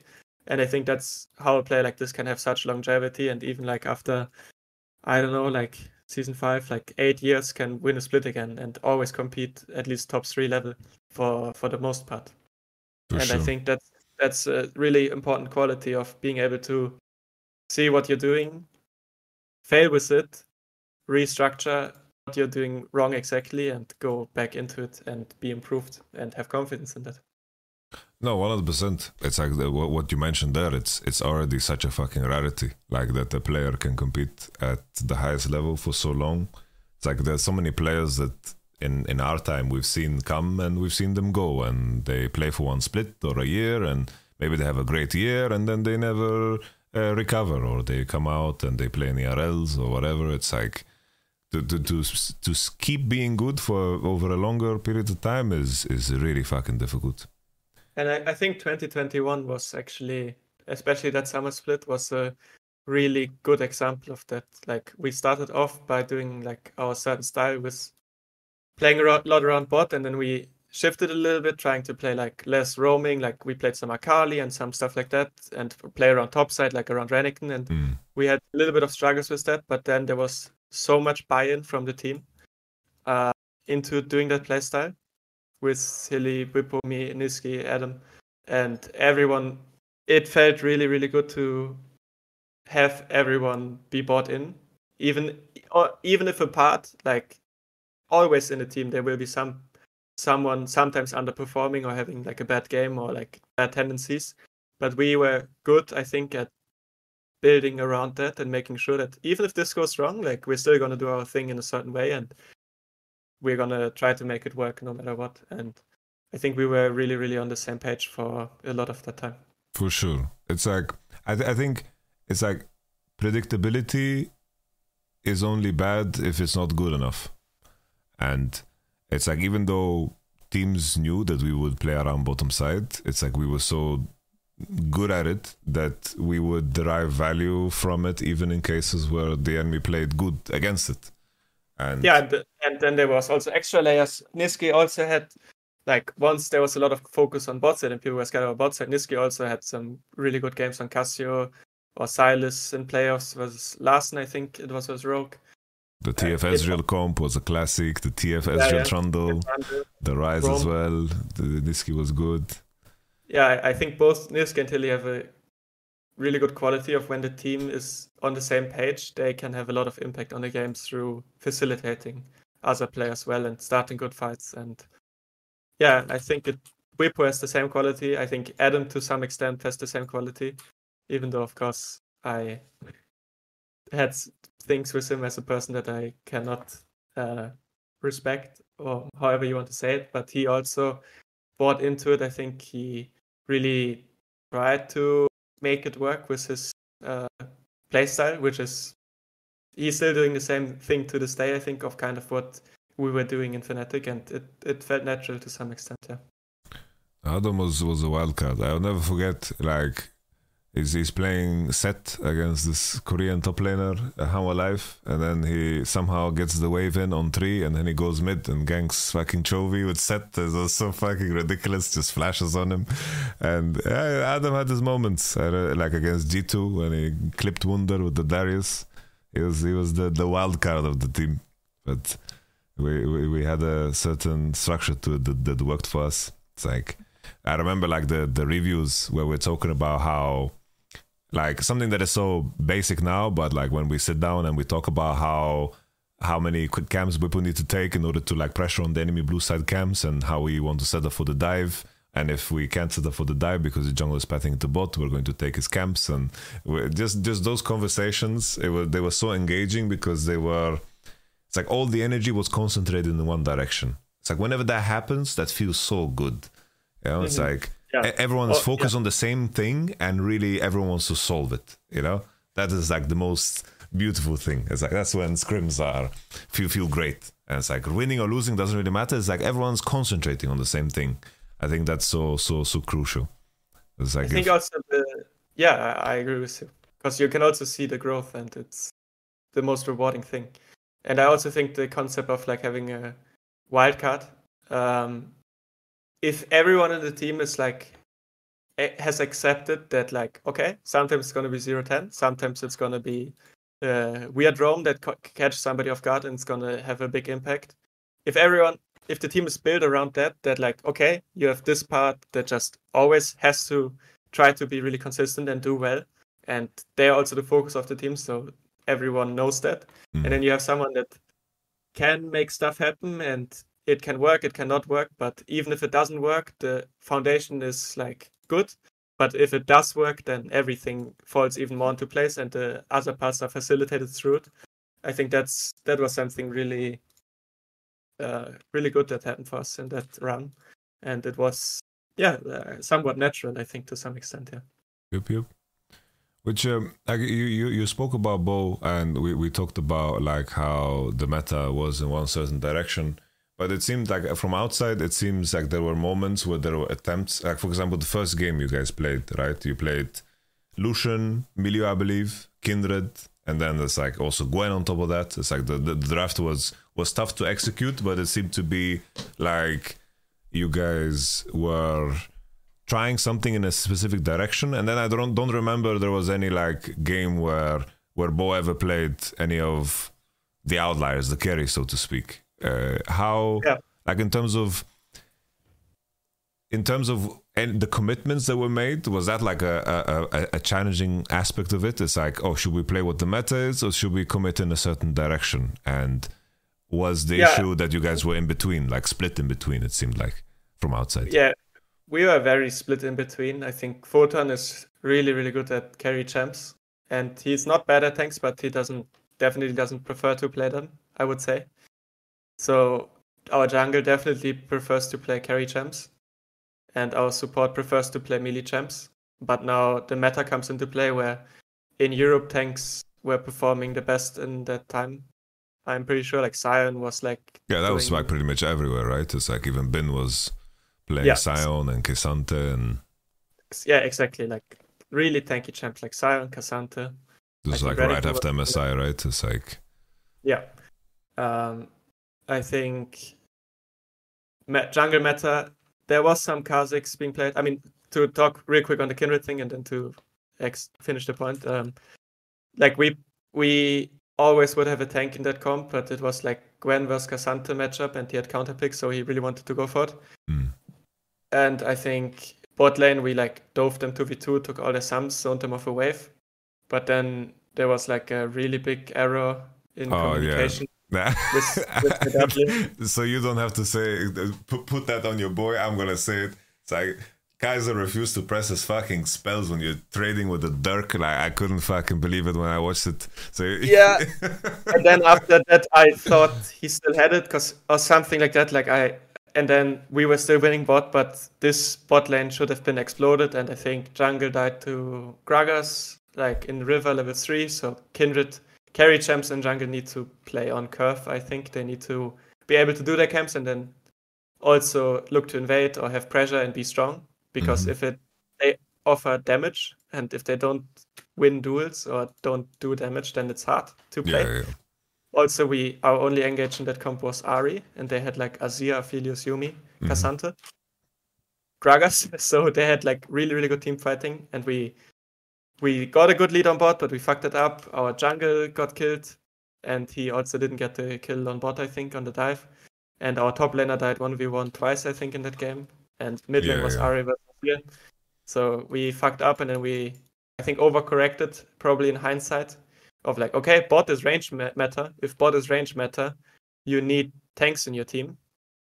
And we did that, but it didn't work because tanks require good setups, tanks require good team play, and also they require different strength of players. Like like I said, Bo is really really talented, but playing like with in English with tanks in this team, and there wasn't too much presence from our support too probably to guide him. I think both of them were more looking for the other person to connect. I guess Mhm. it was difficult and then yeah maybe we overcorrected by maybe we should have put tank more on tops but also top wanted to play more carry champs so we tried that but it didn't work as well i mean scrims were going well but stage games i think we mostly tried to play the meta and it was not working and then at some point we put um, kaiser on more melee champs but at the same time if you play like melee support and you don't execute really crisp in the meta where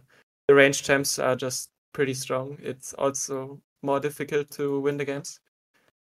Yes, yes. Yeah, synergy wasn't there between mid jungle support as much. I think, especially when we started losing. I think in spring uh, we were more proactive around that. Or Perkz was playing like champs that uh, involved themselves, like Aurelion Sol. He would just fly around the map suddenly and get some kills. Or Bo was playing Lee Sin with Ahri or with LeBlanc. No, not LeBlanc, with Ahri, and they were like really dominant. Or with Annie at some point too. They were doing well at the start. So yeah, there was a lot of meta problems adapting to it in the right way for our team. And yeah, the more you lose, the less you really want to experiment. Like you want to try to make something. Like if you play this style, you need to be really confident that you're going to make it work. But at the same time, stage games are a lot slower, so other champs are favored, like the meta champs at the time. So yeah, a lot of different things pulling at each other at the same time. No, of course. It's like if you if you need to win a BO1, you're going to try to take the route that has less less risk. Uh, The root man. Okay. for sure. I'm I'm I'm curious how, how things would have would have played out in a way. It's it's it's always easy to to look at things in hindsight. If it's like in in terms of how a roster is built up, it sometimes the intention of of it and the strength of the players of it. Uh, of course, it's like in the long run, I think usually the team that is most suited for the meta is going to win. But I think to a certain extent as well, it's like to the, the opposite can you can have the opposite effect as well in the pursuit of tuning yourself to the meta. You can also lose yourself in in, in that idea. yeah, Um, which was the case. I mean, also, I saw like this sentiment a little bit of like, oh, I can't play with like jungle that want to farm too much necessarily, but I personally like it when my jungle has the idea and is like strong in the game and is like good for objectives and knows what he wants to do. But it also has to be the right meta for it, I think. Like if it's like Lucian Nami versus Lulu bot and you have like a I don't know, like a random carry champ and the other one has like a poppy or something, it's gonna the carry champ's gonna have problems impacting the game as much as the tank champ because if bot lane is fat, like a fat Zeri Lulu, it's hard to carry against. And I think in Spring Split it was more Bo on Wu, Bo on Lee, Bo on Gragas, even Bo on Vi, doing a lot of the things where he was strong or he picked good fights or he had a lot of impact, but it was harder for us. Even though I myself like to play this meta, it was harder for us to make it work because in the end, everyone have to, has to have the same ideas, and we didn't connect. I think on that level. No, for sure. Uh, like so for for the, for the people that don't know, how, uh, like usually it's like draft structure and how drafts are set up, usually the the majority of conversation uh, is is like, what do you, what is the first pick and what is what is one two, and then everything is built off of that. And usually those are the strongest champion and champions in the meta. And it's like, oh, you're first picking Rell, and that's going to expand into everything else. So you first speak Maokai, that's going to expand into into everything else. It's like if you if you then become if you if you try to become the outlier there sometimes it, it, it works to play with the bands sure but in some cases not and when a kindred comes into the picture then everything needs to also change around it and then all of a sudden maybe you're playing champions that are weaker in all of the rules and then you're bleeding uh, all over the board. So there's definitely like a challenge to it uh, and, and, it requires a lot of like finesse. But i think the, yeah. the, the, the, fundamental key thing uh, i would imagine that a regret would be that you guys you already mentioned yourself that you would want to start like a lot earlier. And maybe in a world where like the buy-in was there from the get-go right? mm. like like you because i think at least uh, my impression is is like team Heretics and excel. They were fucking 9 and 10th and then i imagine that uh, they took some time off and then all they did was fucking prepare for those 9 bo1s that they needed to play and i think that momentum carried over uh, for as long as it could for both of these teams, honestly, in terms of like the rosters that they had, you know. And I yeah, think... I think that's the story for the whole year for a lot of teams. Like you mentioned, Excel, Heretics, Fnatic was last place in winter, did was eighth place in spring, did some changes, bought into like an identity. Of course, there's always growing pains at some point. Like at some point, the meta changed and the identity was again hard. Yeah, yeah. harder for them in the playoffs, but it, it is very very important, and we didn't, we couldn't reach it. Yeah. Uh, so when I heard, uh, when I saw that uh, Humanoid is in Berlin one month ahead of uh, summer starting, and he's already playing solo queue, I was like, "Damn, he's, yeah. he's, he's, he's, ready to go. He wants to, he wants to win." Oh, did a lot this year in on his individual level. I, I, even last year, I think for a lot of it, he he played a lot of solo queue and kept updated. I think the things he could maybe have given to the team could have been more in hindsight, but it's also difficult to manage like different views all the time. Uh, but yeah, I think he doesn't necessarily do himself a big favor with how he portrays himself sometimes, mm. in terms of like being this like guy, like oh yeah, I want to go party and stuff. Because he, if you watch him lane, you know he studies the game. You know he knows yeah, yeah. what good players are doing. You know he he can perform really really well. So, he, he puts in the fucking hours. He, he he works works hard on on like understanding the game and, and knowing the game. It's like everyone yeah. comes with their own strengths and, and, and weaknesses, right? I think. Yeah. I, think I mean, the biggest. Is, yeah. Sorry. I just want to say uh, he's he's, uh, he's an interesting pickle. Uh, so Marek is is is, is, is very unique. What, what did you want to say? No, I mean the thing I'm most sad about probably like on the personal level is just that this was the time I played with Perkz and it didn't feel like we had like the the time and the space to really shape everything and what I envisioned what we could do together just didn't pan out at all. Maybe in the future there's like a possibility or I mean I don't I have no idea what's gonna happen now. Mm. But I would have liked to succeed with him and build shape the team with him because I think he he has a lot of good ideas. He has a lot of uh, leadership and a lot of passion, and I really, yeah, I I really like that about him. I, I guess that's like an additional layer from just as an outside uh, spectator. I guess it's like now there's been let's say I guess two years of very strong teams built uh, around Perkz after he returned from from C9. And from outside, it's like we can only judge what the results are. But uh, you mentioned right his his characteristics. Perkz is someone that you've known for a very long time, right? And uh, like uh, you you were the sub for G2 at some point. I don't know if you knew him already before that. Uh, yeah, TeamSpeak days, I think.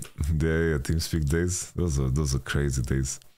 Yeah. Uh, in, in, terms of uh, his his presence in this situation, uh, how much uh, was it there? Uh, like how how how was it to work work with Perkz uh, in the context of this uh, stressful situation? I think he always has a pragmatic point of view, and he also is really invested emotionally. I think in the, into the situation. Uh, he always tries to make it work till the very last moment, Mhm. and put in the effort, which I see myself in somewhat. I think sometimes I try to do too much or like try to take on too many things, uh, which in the end can maybe make me feel overwhelmed or maybe a little bit resentful, like uh, which of course I'm aware of, but I uh, try not to let it affect me. But it's hard when, and I think he has a better process of doing that in some way, keeping more distance to that. But in the end, no matter how great a player is, I think if the team is dysfunctional, it will not work, and no single player can do all of that.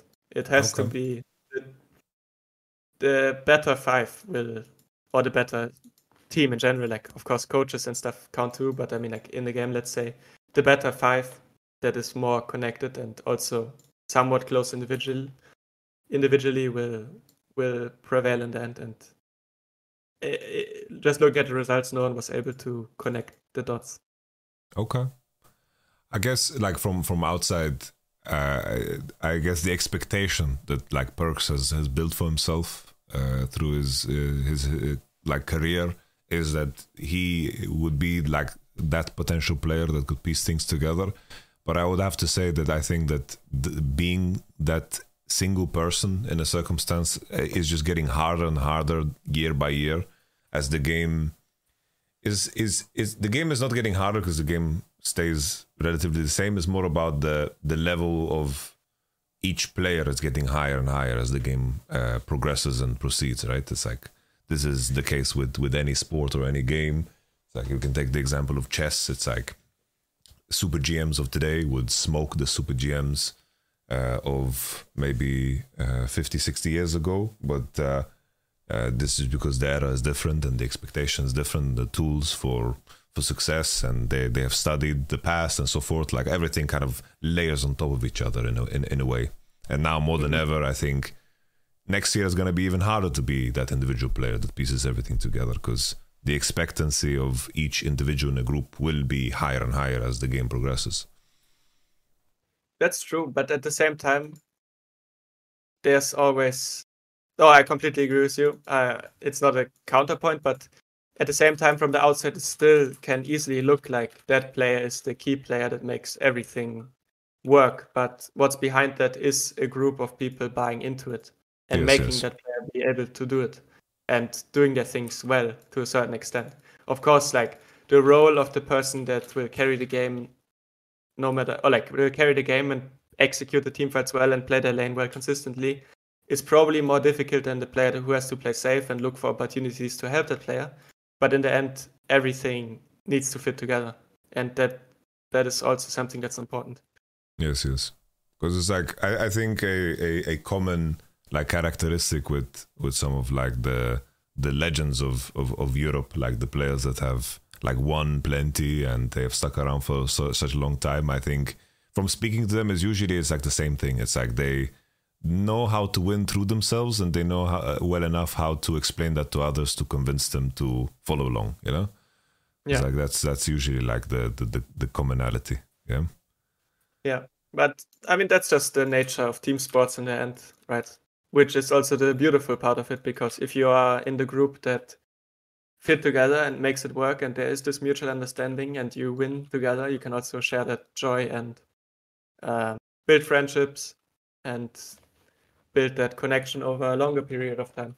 And that's also the great part. But I mean, there's countless examples of great players that, for example, Viper, he was like in Griffin last place, got relegated actually. Hmm. Then the next split he was in Hanwha, uh, again relegations. I think he managed to keep the spot. And then he went to EDG and suddenly he's shining and shining and shining. And you feel like, wow, he's really this amazing player. But no one was thinking that a year ago. People thought, oh, he's good, but uh, maybe his team's bad, whatever. But it, it, it can change really fast and it can go in both directions. It can be from good team to dysfunctional team or other way around. No, for sure. It's like individual performance in a team sport.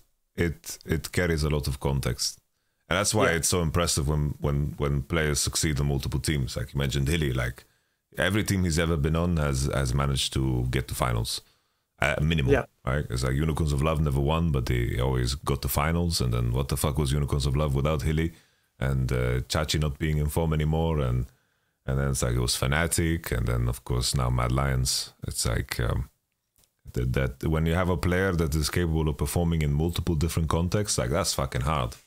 Because it's like, I think that's always when it comes to like team building. It's like when we brought in Mowgli, it's like Mowgli was uh, cared for by his big brothers and his team in Africa. He was the young guy; everyone took care of him. He could just play on play play the game and focus on the game. And then he comes over to to Europe, and then the context is completely, widely, uh, just vastly different. And then the expectation that he's going to perform the same is just. Uh, or or, or better uh, without all of these things in place and all of these things cared for was like our mistake that we didn't make sure that he was nurtured in this regard because now he's put between Jiizuke and Cabo and they are very wild in their approach to the game and how they get the most out of the game and he took inspiration from them but that this shit didn't work for Mowgli at all I, I can imagine, yeah. it's like uh, Jiizuke watches VODs all day and plays less, and and then he tops off with some Korean drama. Cabo uh, has his monk status where he like he doesn't uh, play so much in the off season. Comes in first scrim, gets smacked by Alphari, and then he grinds the shit out of the game because he gets so embarrassed, and then he becomes uh, all pro top lane because it, it always depends on how hard he gets uh, shafted in the first scrim set. That's how you Oh, no. know know how good Cabo's gonna be in a split.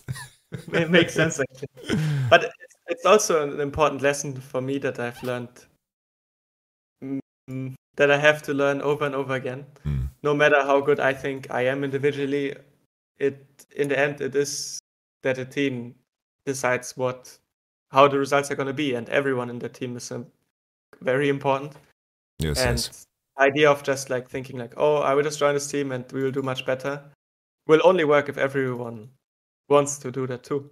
And I think it's it's definitely humbling in a way. I think that you know also that your what you can bring is there and it's valuable, but it's everyone has to be part of it. And at the same time, that mindset of okay, you need to be ready for when what you can bring will push a team over the edge and not getting lost in okay, yeah, either you get carried or the team sucks. Hmm. Not falling into that and instead thinking, okay, I'm gonna work really hard no matter what the result is. And when you get to that point, you can have the impact that uh, helps the team win the split or go to worlds or whatever. I think that is the key key aspect that I learned a lot from Hilly, I think, because I have a tendency that when I see shit going wrong, I want to fix it. Like even maybe if it's not the right way sometimes, or if it's not I, I also got better at that a little bit, but if it's maybe not necessarily my responsibility or if I I just want to try like make a difference, but sometimes it's also important to make sure that you bring your part as good as possible and let the other people fall into that way themselves because you only have that much impact on other people you only have that much impact on the games and you just need to make sure that you are at the top of your game No, uh, for for sure. It's a, a big part of the process is to. It's like instead of trying to pull people in a direction, is to extend your hand until they are ready to grab it. Yeah. Mhm.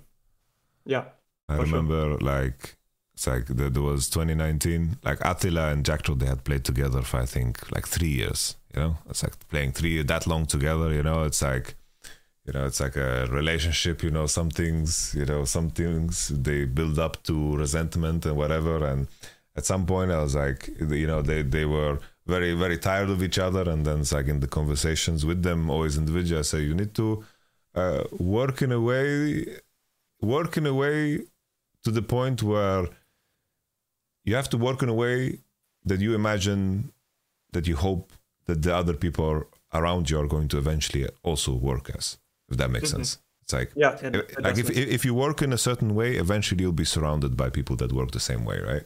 It's like hopefully. you you have to keep extending your hand until people are ready to to to, to grab it. And sometimes Yeah. you can you can pat people on their back and like remind them but if you try to drag people you know that's that's where like frustration builds up and resentment can be built up too but On both sides, most of the time. for sure yeah.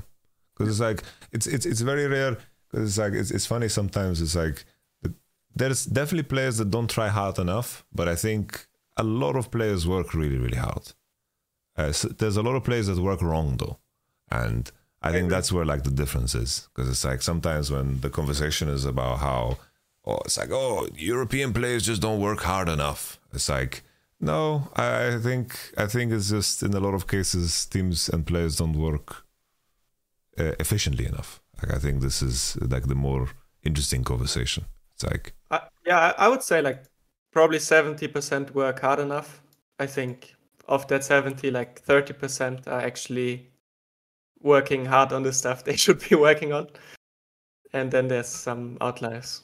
But There's definitely players out there that like spam solo queue, but in reality, it's like they're playing champs that don't fucking matter, and they're just like spending time, and they Yeah, are just yeah. doing it because in their mind, like this is their, this is how they got good in the first place, so they're going to resort back to that. But in reality, Yeah. they need to be doing something different, like study every VOD of someone, or like play different Talk champs, or talk to your teammates, right? It's that's like what they need you. Yeah, for sure.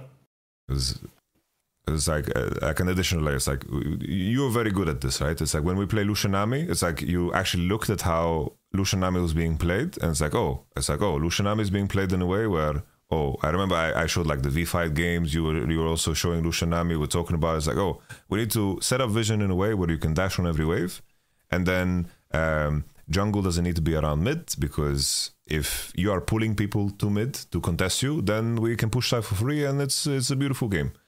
And then it's like on the other front, I think a lot of teams in Europe, what they do is they, they just, oh, this champion is being picked in this region, we should play it too. And then they figure out how to lane because they just spam the champion, and then how to win with the champ, they don't have a fucking clue. Like how many Lucian Namis did we see here in Europe that fucking just did nothing? It's like, oh, they're 3-0 out of lane, and then they just, they The just majority, for sure. There was a lot of bad Lucian Namis, yeah. But it's like that's where like time spent is so good. Because I think Mad Lions is also another good example. It's like Mad Lions was so fucking shit in scrim for two years straight, three years even. Such a terrible scrim team. But it's like then Humanoid said, "Yo, we actually what we did is like we made show one hour. We just reviewed like uh, Chinese games and we just talked about concepts together. And then their scrims fucking meant fuck all. But they sat down and they got useful practice by practicing in a different manner. And then it translated to stage matches. Because Mad Lions were garbage in scrims for fucking three years straight. I don't remember when Mad was good in scrims. They were not the best in scrims for a lot of time, 100%, yeah. Hmm. Yeah, that's interesting. Because it's like, it's like Vitality, you know, super team. I think that the super team conversation is always so weird because even though you, you, you a, a super team is is is running towards the same risk as any team is is facing. It's like you need to set the foundation. You have players that performed under certain certain context and now they're going to be in a different dynamic and they need to perform in that context. And then the additional layer that you have five players that you're committing to at the beginning of the year, and then fucking random shit can happen. Like fucking, I got hit by a car when I fucking was on my scooter to scrims. It's like shit can happen, you know. It's like you know, uh, life happens. There's so much randomness in, in, in life that can happen, and then it's like the whole team needs to needs to carry that in, in, in a way, right? So it's yeah, like yeah. the, the super team doesn't make you Superman. You know, it's like you you you face all the same issues as as any other team uh, faces, and I think I think in Europe, a team is a super team when they have like five players that are considered individually good. yeah, but but that's like, I think that's a good team. But the super team part comes in when they actually make it work. no, for sure. I think I think G2 has done a good, fantastic job. I like every everything my, everything I hear from their like staff and from their camp. They seem to have like set up the beginning of the year really really well. They really set up Yike for success, and it's like they seem to really have Yeah. bought into like the whole staff and all of the players seem to really bought into what they want to achieve. It's like Yeah, Even after MSI, hardest this year, it's like e- sure. even after MSI, you could see like the switch up in terms of what they got from that. It's like they got beaten down at MSI, and they're like, "Oh shit, we need to fucking fix this. We need to work on this. We can't get away with fucking going winning bot lane matchups we are not supposed to win." And then Mikyx just fucking roams the whole map and fixes top, and then fixes mid, and like this is things are that are not going to be like consistent. And then they like restructured how they practice and how they approach the game. And I think G2 is like a great example of how what what I think everyone should strive for in, in, in Europe. And I think in the long run, that's going to be super, super good. 100%, Hopefully. yeah.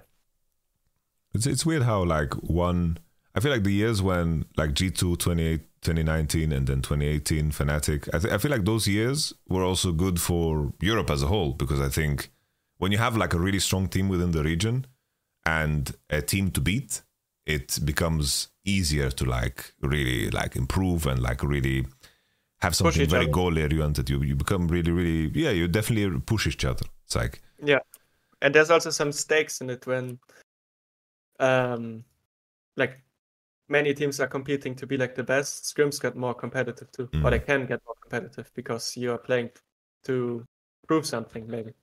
Yes, I, yes. I have a feeling a lot of teams maybe give up a little bit more versus G2 when they are getting rolled instead of having that competitiveness. Yes, yes. So yeah, level of competition is really important too, which hasn't been there that much, I think, this year in Europe so far. No, it's like it's always, it's like there's always this conversation. It's like is the gap widening? As I think, I think the gap will widen every time because uh, every year, I think it even even in my mind, uh, even the years when when G2 and Fnatic were competitive like 2018 2019 i don't i think they were heavy outliers. Um, and i think that's what europe requires. It's like europe in order for europe to compete at at a at a like a international level there needs to be a team that is like an outlier in a way where you have five players that are achieving like their absolute peak at the time and the meta is in their favor and there are circumstances that happen in tournaments that are also in their favor like for example msi the msi win for g2 2019 is a fantastic win but IG, what the fuck happened to them? You know, it's like it's yeah. it's it's it's like fucking what the fuck happened there? You know, it's like I don't know uh, like I, I've heard some rumors about the stories behind the scene, but bro, like that was a collapse because in group stage, IG smoked fucking G2, and then yeah. they won a tournament over that, and I think that's like the only way because in terms of the the the attributes that make a region strong, it's like oh player base, and then it's like having strong players in the first place because it's like greatness begets greatness. It's like if you have great players within your region and everyone wants to compete and everyone wants to beat that player, it's gonna spawn fucking mini fakers and they're gonna catch up eventually and then they're gonna become even better. It's like greatness begets greatness and then player base is there, culture is there. It's like uh, having everyone. I, I, I believe both in China and in Korea, I think the focus is a lot more on the group rather than the individual. While in Western society, everything is kind of built up in a way where everyone is the superhero in their own movie in a way, right? Mm-hmm. I think that yeah. part is also like essential. You know, it's like letting go of that ego to to do something for the group. My point, why I don't know why I went on this uh, this, this this into this rabbit hole, but my point is, I, I think the the gap has always been wide and it will continue to widen and Europe needs some crazy outlier to to to to, to uh, actually compete and to to to win. Yeah, to win 100% to be competitive. I think the talent is there. I think you could make three four rosters that could be very very that could reach the level maybe. mm. Not win the whole thing or be favorites, but be a pretty respectable underdog, but it's also harder for teams to make these teams, of course, because these players are contested. There's building wars, there's financial situations with teams, there's yeah, everything of that. So it's no, hard sure. to get like a lot of really good players. Just because you get a lot of really good players doesn't mean that you will be able to compete with the Eastern teams because they also need to mesh well. But if you don't have really good players, it's gonna be pretty impossible, I think. So you need to have that, and then you also need to know how the team is run together and then you can have these outliers. Yes, sir. Yes, sir. The, the, the format, we, we touched on it lightly, but now after uh, looking at it for the whole year, because it's such a, a hot topic, like I understand like the hype part or whatever. It's like I'm not super interested in that. Of course, it matters. It's like that the LEC finals is not so hype because of how everything's structured. That sucks and all. Uh, but in terms of like uh, the the splits and it's like the the day to day and the splits, uh, how, how do you feel now after being in two splits? Like what what what do you think? Uh, do you think this this format is actually making Europe better or, or, or worse? I think it's making it worse um, from my perspective. I think either the pressure is too high or there's not enough uh, pressure. Like if you're already qualified, I think teams tend to have a harder time staying in that really focused grind. Like let's say you're already qualified, like you lose 10 million games in a row, and then you can still like it. It doesn't really matter some of the weeks, but also three splits for a regular week uh, split.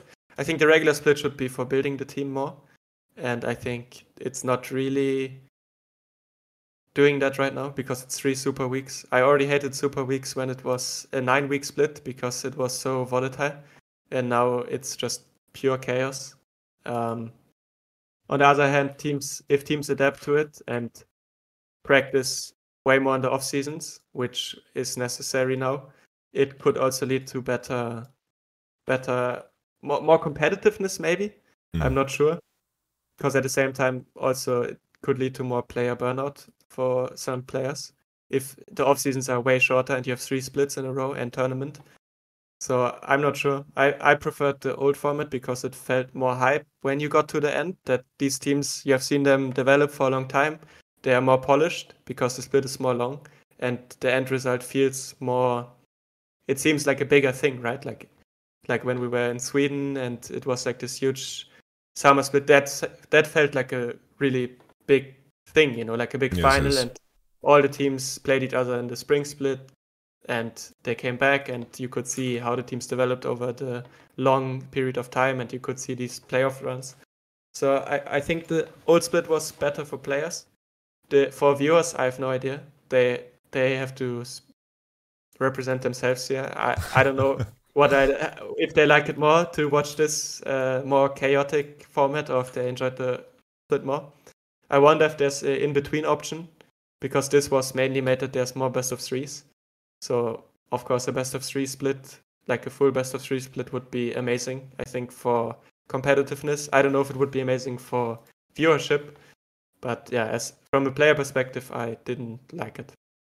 I think from from from the viewership perspective and also the cost perspective, like the BO3, eh, unless it's um, like if it would be like a double round robin, you would have to like play like if you compare it to like LCK. I think that the cost for running the studio is so damn high. Like I, mm-hmm. I try to like just estimate it in my mind. It's like maybe there's like fucking five hundred to a thousand people working there in the studio for a show day. It's all the electricity, all the talent, everyone needs to be paid, and I, I could I could imagine like when I was sitting and thinking about this the last time, I would I wouldn't be surprised if it cost like maybe 300, 400 k to run a day of of, of LEC uh, with everything in place, uh, which uh, adds up fucking fast in in an esports winter. Uh, this was just crazy yeah. smash. I could be very far off in either direction. I'm not so sure. I was just like spitballing some I mean, numbers. Costs, costs are just higher. Yeah, yeah, yeah. And it's like it's it's weird because the BO5s are cool and all, the BO3s are cool and all, but they are still fairly like limited. And I just I I hate the fucking super weeks. I think the super weeks are are are just terrible. And I think that two teams go out. I think that's interesting in a way because of how it played out. I don't know if it's anecdotal because it's only one year and like one year is not a big enough sample size to know. But it's cool that Team Red is and Excel like got to restructure themselves and like really come out come out big. I think that's like really really huge. But um, yeah, the BO ones, I, I don't know if it's it's like just because the pressure valve is like on a medium throughout the entire year, it really deflates itself when it comes to like the the pinnacle moment of what the split is supposed to be, right? It's like the, into the finals. And I think that yeah. there's no like build up, you know. And I think in order for there to be a build up, there needs to be a little bit of boredom, you know, in the beginning, you know? It's like Yeah, having yeah. some some weekends and games that don't matter as much, I think is a fine price to pay in my mind for finals that are very, very hype. Because now it's like, And- oh, it's like cool. Like okay, we're going into week two now uh, of best best of ones, and oh, maybe some teams are going to be completely out already. It's like that's fucking hectic and cool. But from from a team side, I I can imagine that that part is is is shitty. But from what you mentioned before, I was like the practice ahead of splits. This was something that already like G two. It's like G two when they won with Flakked and Targamas. Just because they were scrimming during Worlds, I think that's what made them win uh, uh, win the spring. Because I didn't think that team was that great on paper, you know. Like, Yeah, uh, yeah.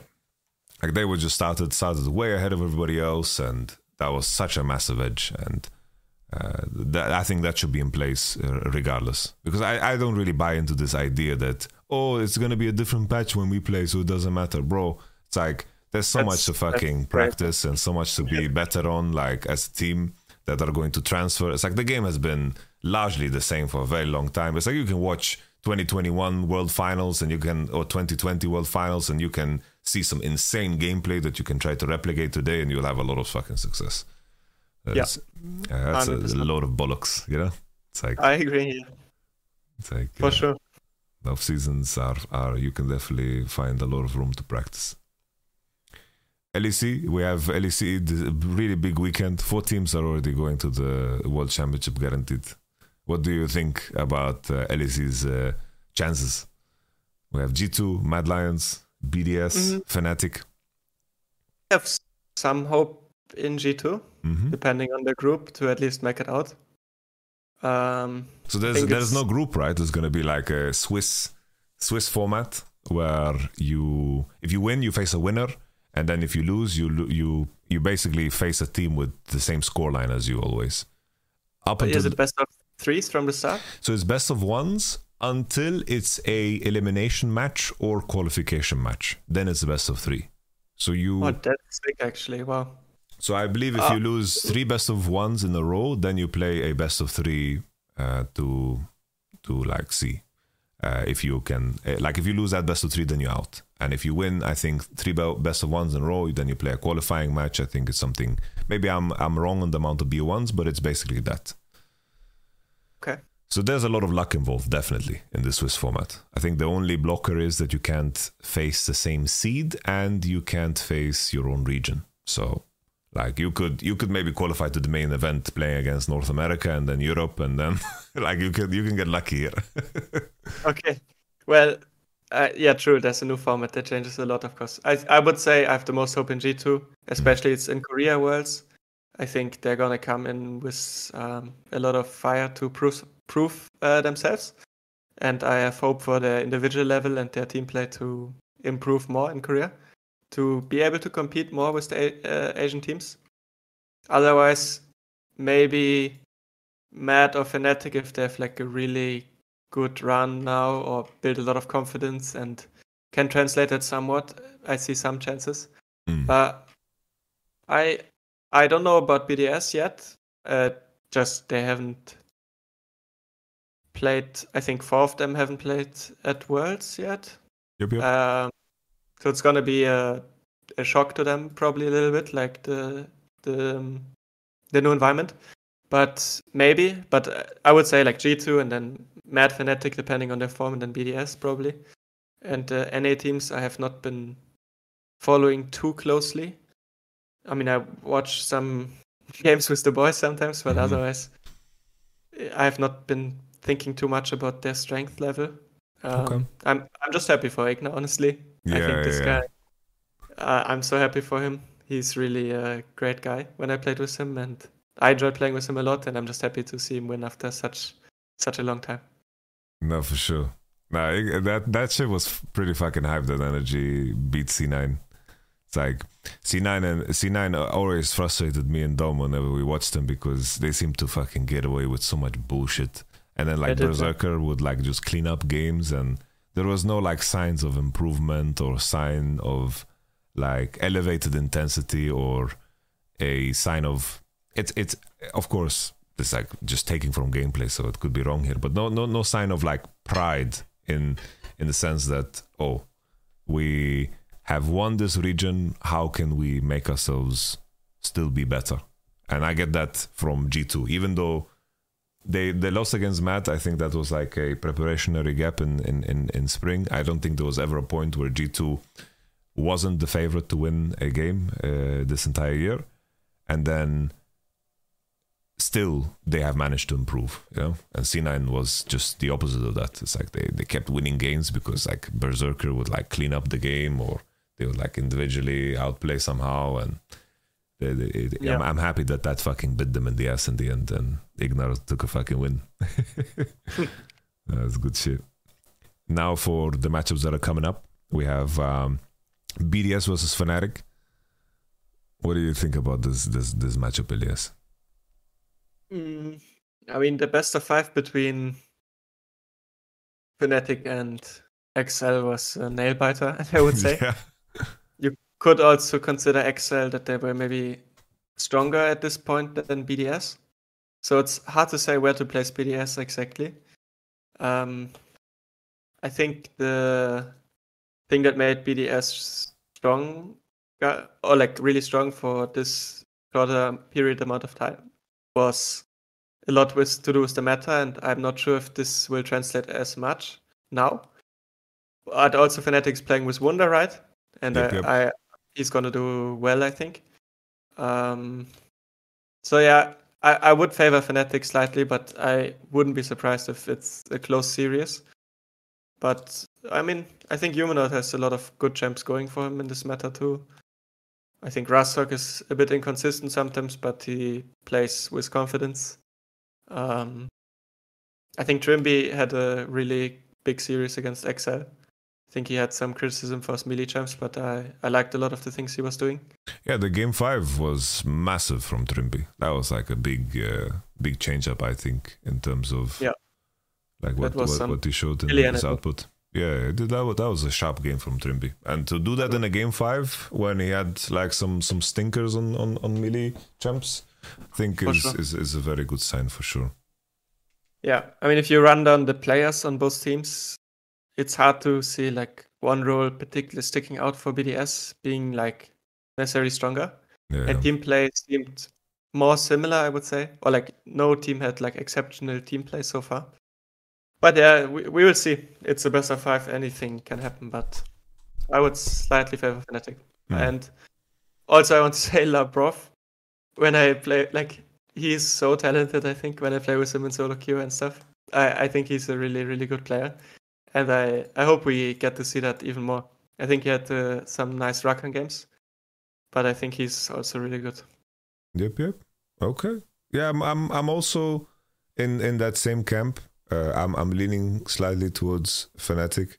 I think like Wunder is a very like pragmatic person, so like, I think he's very easy to like plug and play. I don't think I think like socially okay. socially he like manages situations well and like he can easily like see what he needs to be in an, in in a certain environment. Um, it was funny though, like we were watching we were watching a mic check. I remember like he said I remember him saying if if I if I have to if I played with Trymbi I would get insta headache. it's funny that this is gonna happen now. I'm, I'm curious how that's gonna pan out. It's like the Fnatic series against XL. It's it's weird because individually they are really really good, uh, but sometimes some there's some moments of how low their ceiling is just showcases itself in the game. Like I think that's true for for Razork and and and Trymbi. It's like they can play insanely well, and I think that in terms of like overall gameplay level, they can reach higher highs than than BDS. But sometimes it's like humanoid also like just TPs into the enemy, dies on Jace, and then the game is like over. and like some some some silly shit just goes down, or like Trymbi and Razork just rush. It's like oh Noah's coming out of base, and they just like walk way too fast, fight four v five for no reason at all. And I'm sitting there thinking, oh, what what is going on here? There's like this there's uh, essence of inconsistency that uh, that Fnatic carry that make them a little bit scarier, uh, scary to, to, to, to bet on. But I think BDS against SK, like SK didn't didn't show a lot of resistance. But uh, what I liked about that particular series, I think that that was probably like the best series I saw from from Nuke. Like he had a strong spring when he played like Syndra and Cassio and Azir. That was like really good for him. But I think in this particular series, like he was much better than Sertuss. And I thought that was like potentially the only way in for SK is like if if Sertuss like pops off somehow on Akali or LeBlanc or something. But he completely uh, shut him down, was the better player all the way around. I think Labrov played fucking good. Sheo played really, really fucking good too. And Adam seemed also in his crazy form where he just hit the rooms and he was not um, like a liability as he was in some of the BO3s that they played in the in, in the regular split. So BDS. Yeah, yeah, that that was BDS favorite for sure was SK. Yeah, yeah. Okay. Yeah. And then the other side, G2 versus Mad Lions. it's, it's, it's, it's funny because I, in my mind, if there's any team that's gonna upset G2, it would be Mad. I said it even before the playoff started because Mad just when they play good, they have a very high peak, but uh, I don't think it's enough uh, to to beat G2 at this point in time. Yeah, I agree with you. I think if the series starts getting like if it's a back and forth series, I can see Mad taking it. But if G2 comes out strong and they're like in their top form, I think it's gonna be tough for Mad to match that. I agree. I think uh, Mad uh, did good against EXO, uh, but even in those games, like they did fall very far behind, and EXO didn't know like how to convert, and then eventually they were in positions where they like died on side and took poor fights and like overreached uh, through choke points when they shouldn't, and like Mad was very good at punishing.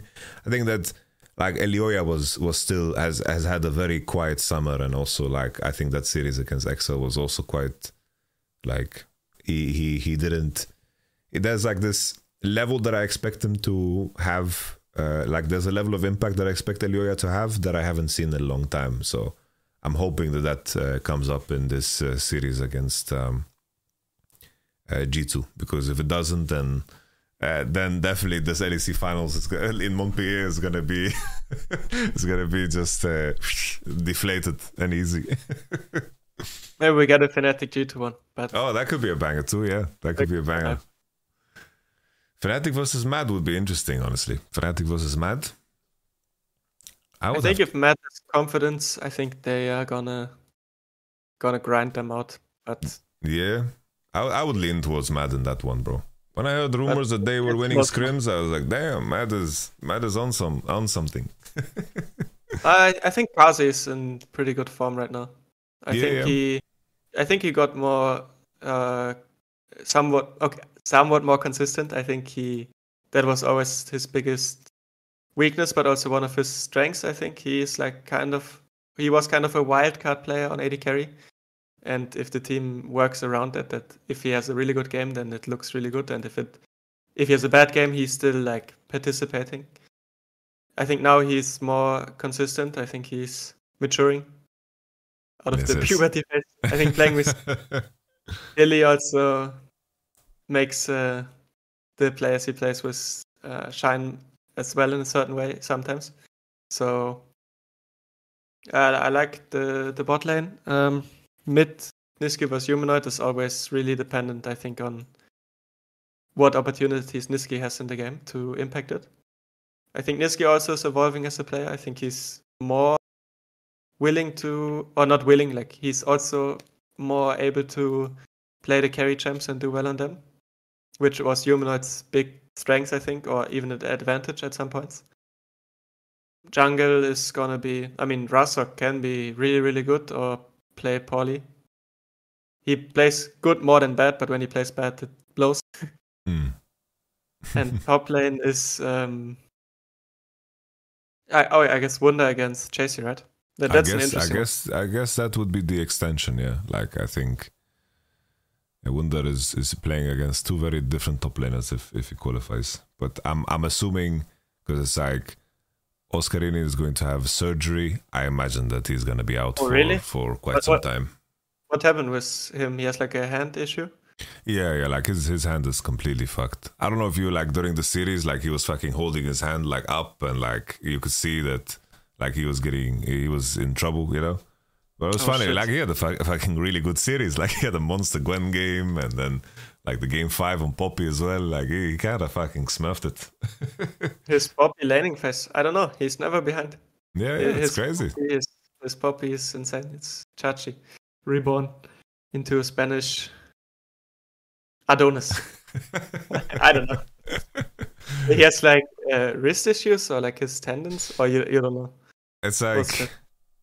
I I know more than I should know, so I'm afraid I Oh, okay. I, am okay. afraid of over speaking because I don't know what's public, you know. So we we leave it at that. He has some issues with his hand and needs uh, surgery. I think that's that's the publicly two, available. Fnatic, if two Fnatic top laners hit the table too hard, that would just be hilarious. Oh Yeah, man, Uh, What's no one needs to know. I a hope. I just hope he recovers. What's a Fnatic uh, world's run without some without some some some drama coming into it? You know, it's like the COVID of last year. Jesus Christ, bro, it That was was mental. that, Yeah. was, that was such a I don't know. That was so surreal, bro. Like that was some of the most surreal shit. I can't believe it. We tested we tested positive for COVID three times, and three times it was a false positive, man. In Mexico, in New York, everywhere, man. It's I mean- worldwide. It was crazy. Yeah. Ugh, ugh.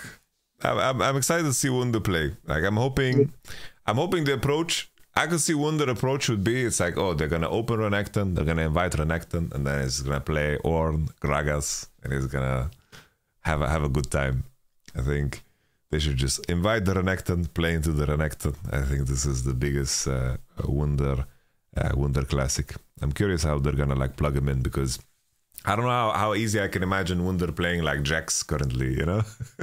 I think I think him him jumping back into the fray. I know he he's been playing, but he hasn't been like super giga busy, you know? As I I, I don't know like how, how sharp he can become within the span of like a week. But I think I think like Wunder Whippo would probably like the best plug and play, play players to put in top. So they're lucky that it's fucking top lane that they uh, break a hand in. I guess probably AD carry, like the egg and the ramen is also something to do. But it was like Yeah, support the jungle, that would be like oh shit, or like mid.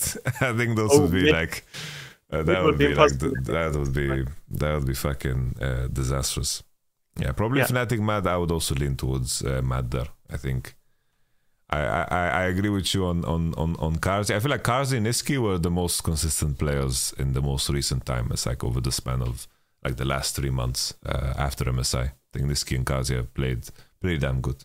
I think in like in their phase when they were like dropping games and losing games, I thought Hilly and Elyoya were not sharp at all. Like they they just weren't there. But it seems to be always that trend. It's like whenever Mad Lions is underperforming, it seems like Elyoya and Hilly, it looks like they've argued and they don't want to be on the same screen. Which I can so easily imagine, you know?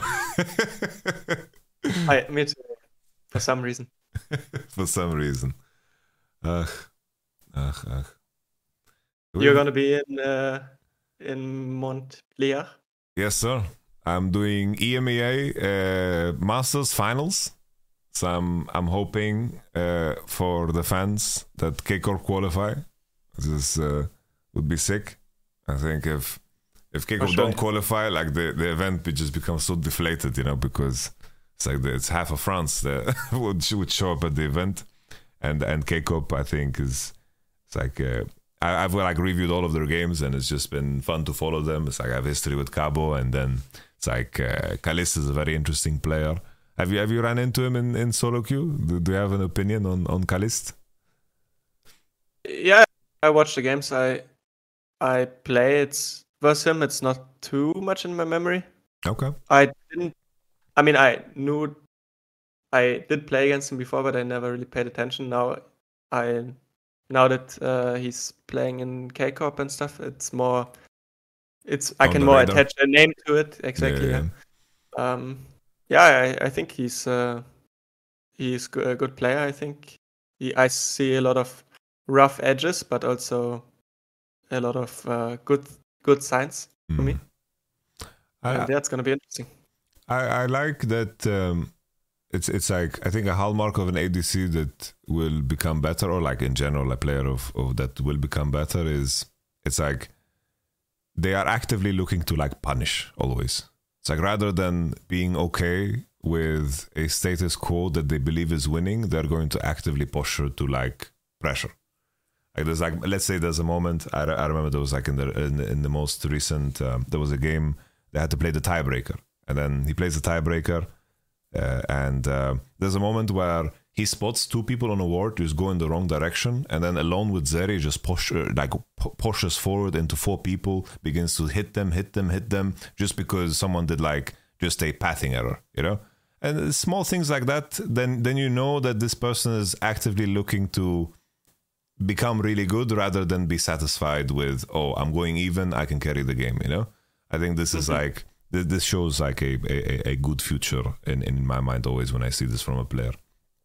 So yeah, this... I think that's definitely an important aspect. I also think Targamas uh, has been finding his own form more again. Mm. I feel like in LEC, in Excel, it was like really, really bad how Patrik and him played and how they clicked. Of course, the whole team was exploding, right? But yes, yes. I see he's playing more confident in solo queue too. I, I, I like how he plays now. I think he's playing better. No, lane phase wise, they they seem very sharp. Like they like uh, at least when they're playing against some of the other ERL bot lanes. Uh, like they they against Bao and Parus, I think there was like one game the Kaiser Alistar like mismanaged the wave. They like crashed the wave two, and then like Kaiser Alistar were full HP and got to like bounce the wave back, and then they were like full HP with pot. Uh, they killed in that game. And they just like one shot Zeri because Zeri like had no pot and like had yeah. lost 200 HP. Like that was like one moment, and then uh, there's like small inaccuracies like that, but I think then there was like the flip side where they played like Nilah uh, Senna, which was like monstrous. Oh, which I is, it. That was. Which was that which should was have nasty. not went this way. it should have not went this way. I saw the kill. It was crazy. Yeah. They, I don't know why they're doing this. But I like, I like the, it. I like the little Senna auto attack buffer, you know, that show the hallmark of a good Senna play. I don't know why Alice uh, wants to fight level three like this, and and then actually they could have won it as well and killed one, I think. But it, it is what it is. I mean, there's there's levels to it, but yeah, I see, I see a lot of. There's definitely good things I see in players from Europe. Yep, yep. Well, there was like other moments too with with Caliste in particular. I remember like like when when an Aphelios player is willing to push forward and like make the enemy force like for use spells on you rather than being afraid of the spell inherently you know there's like some ads that are out there they're like oh enemy syndra has e so i'm going to play so far away from the syndra e because i'm afraid of getting hit by it rather than pushing it forward and, and inviting it because they are the person that has the highest range on the team and they need to be the one actually forcing the fight, you know? You it's just like... killed a lot of Eddie carry players listening to this podcast, I think. it's it's there's very few that are like this, honestly. I remember I, mean, your, I remember your uh, last game on Aphelios, you tried your best, man. You tried your best. yeah. There's moments and moments for sure. For when sure. you want to do that. But I understand your point 100%, yeah. It's like AD carries need to be willing to engage, I think. It's like when you're playing Lucian, Aphelios, you need to be willing to engage. You need to be willing to use your buttons, you know? I think it's important. If it's the game for it, you you have to do it sometimes, for sure, yeah. For sure. But yes, I'm in Montpellier. I'm going to be in the semis. They didn't invite me for the finals. I think everything was already set, but I'm going to be there in person, enjoy it. And uh, maybe someone gets sick. Maybe someone trips in the lobby. And then maybe I can go in on the finals It would be cool. Nice. yeah, the whole Vitality team is gonna be there too. So. Oh, okay. We can see each other. Okay, cool, cool, cool. I haven't seen you in in shit. The last time I saw you was after was, we lost. Was not a good day. shit. okay, yeah. then then it's gonna be good. We we we, we see each other. Is, is is there anything that uh, you wanted to bring up? Something we haven't covered? We time fucking flew, brother. We've talked for two and a half hours. Um, nothing in particular. I mean, just gonna do the work, mm. enjoy my time with my family when I have the opportunity, of course. Um, yeah. Elias Lipp is not done, yeah? Yeah, you gotta no, fucking no. keep charging, yeah? We're gonna keep Just- fucking going, yeah? Yeah, it just started. One hundred percent. something like that. Ah, it's it's it's crazy how like every like like this year for me it feels it's just because I'm not competing, it feels like my competitive time is so distant, you know? Because usually when I have been in competition, I feel like everything melts together and time fucking flies fast. But this year, time has gone so slow. I feel like it's weird. I think I It just, is. I just, I just miss, miss the stakes. You know, miss the responsibility and the, the, the craziness of the whole. You know, of, Okay. and Next year we're gonna make our reunion somewhere, yes, sir. Yes, sir. we shall see what what what the future brings. Okay, Elias, we ca- I catch you on the the co-streams, the co-views. Maybe we If do. I have a microphone at hand, my Paula Okay. was so nice of, of her to borrow me the Bro, headset. just fucking buy one for the love of God, man. I have like three laying in like the storage room. I have to Um, check them out, but it's a long way. Then. Bro, Paula, please put this on his chore list. Like, put this on his list. Expand the 20 minutes to 25 minutes. Let him go to the storage and get a microphone. This is this is insanity. You've had this shit microphone for the last fucking five years. As long as I've known you, you've had this shit microphone. Yeah, I need a better mic for sure. 100%. Okay. All right. Elias, I wish you all the best. I see you in Montpellier, yeah? Yeah. See you. And Thank you best. for for the conversation. It was fun. My pleasure, my pleasure, brother. Take care, my man. Okay. Bye bye.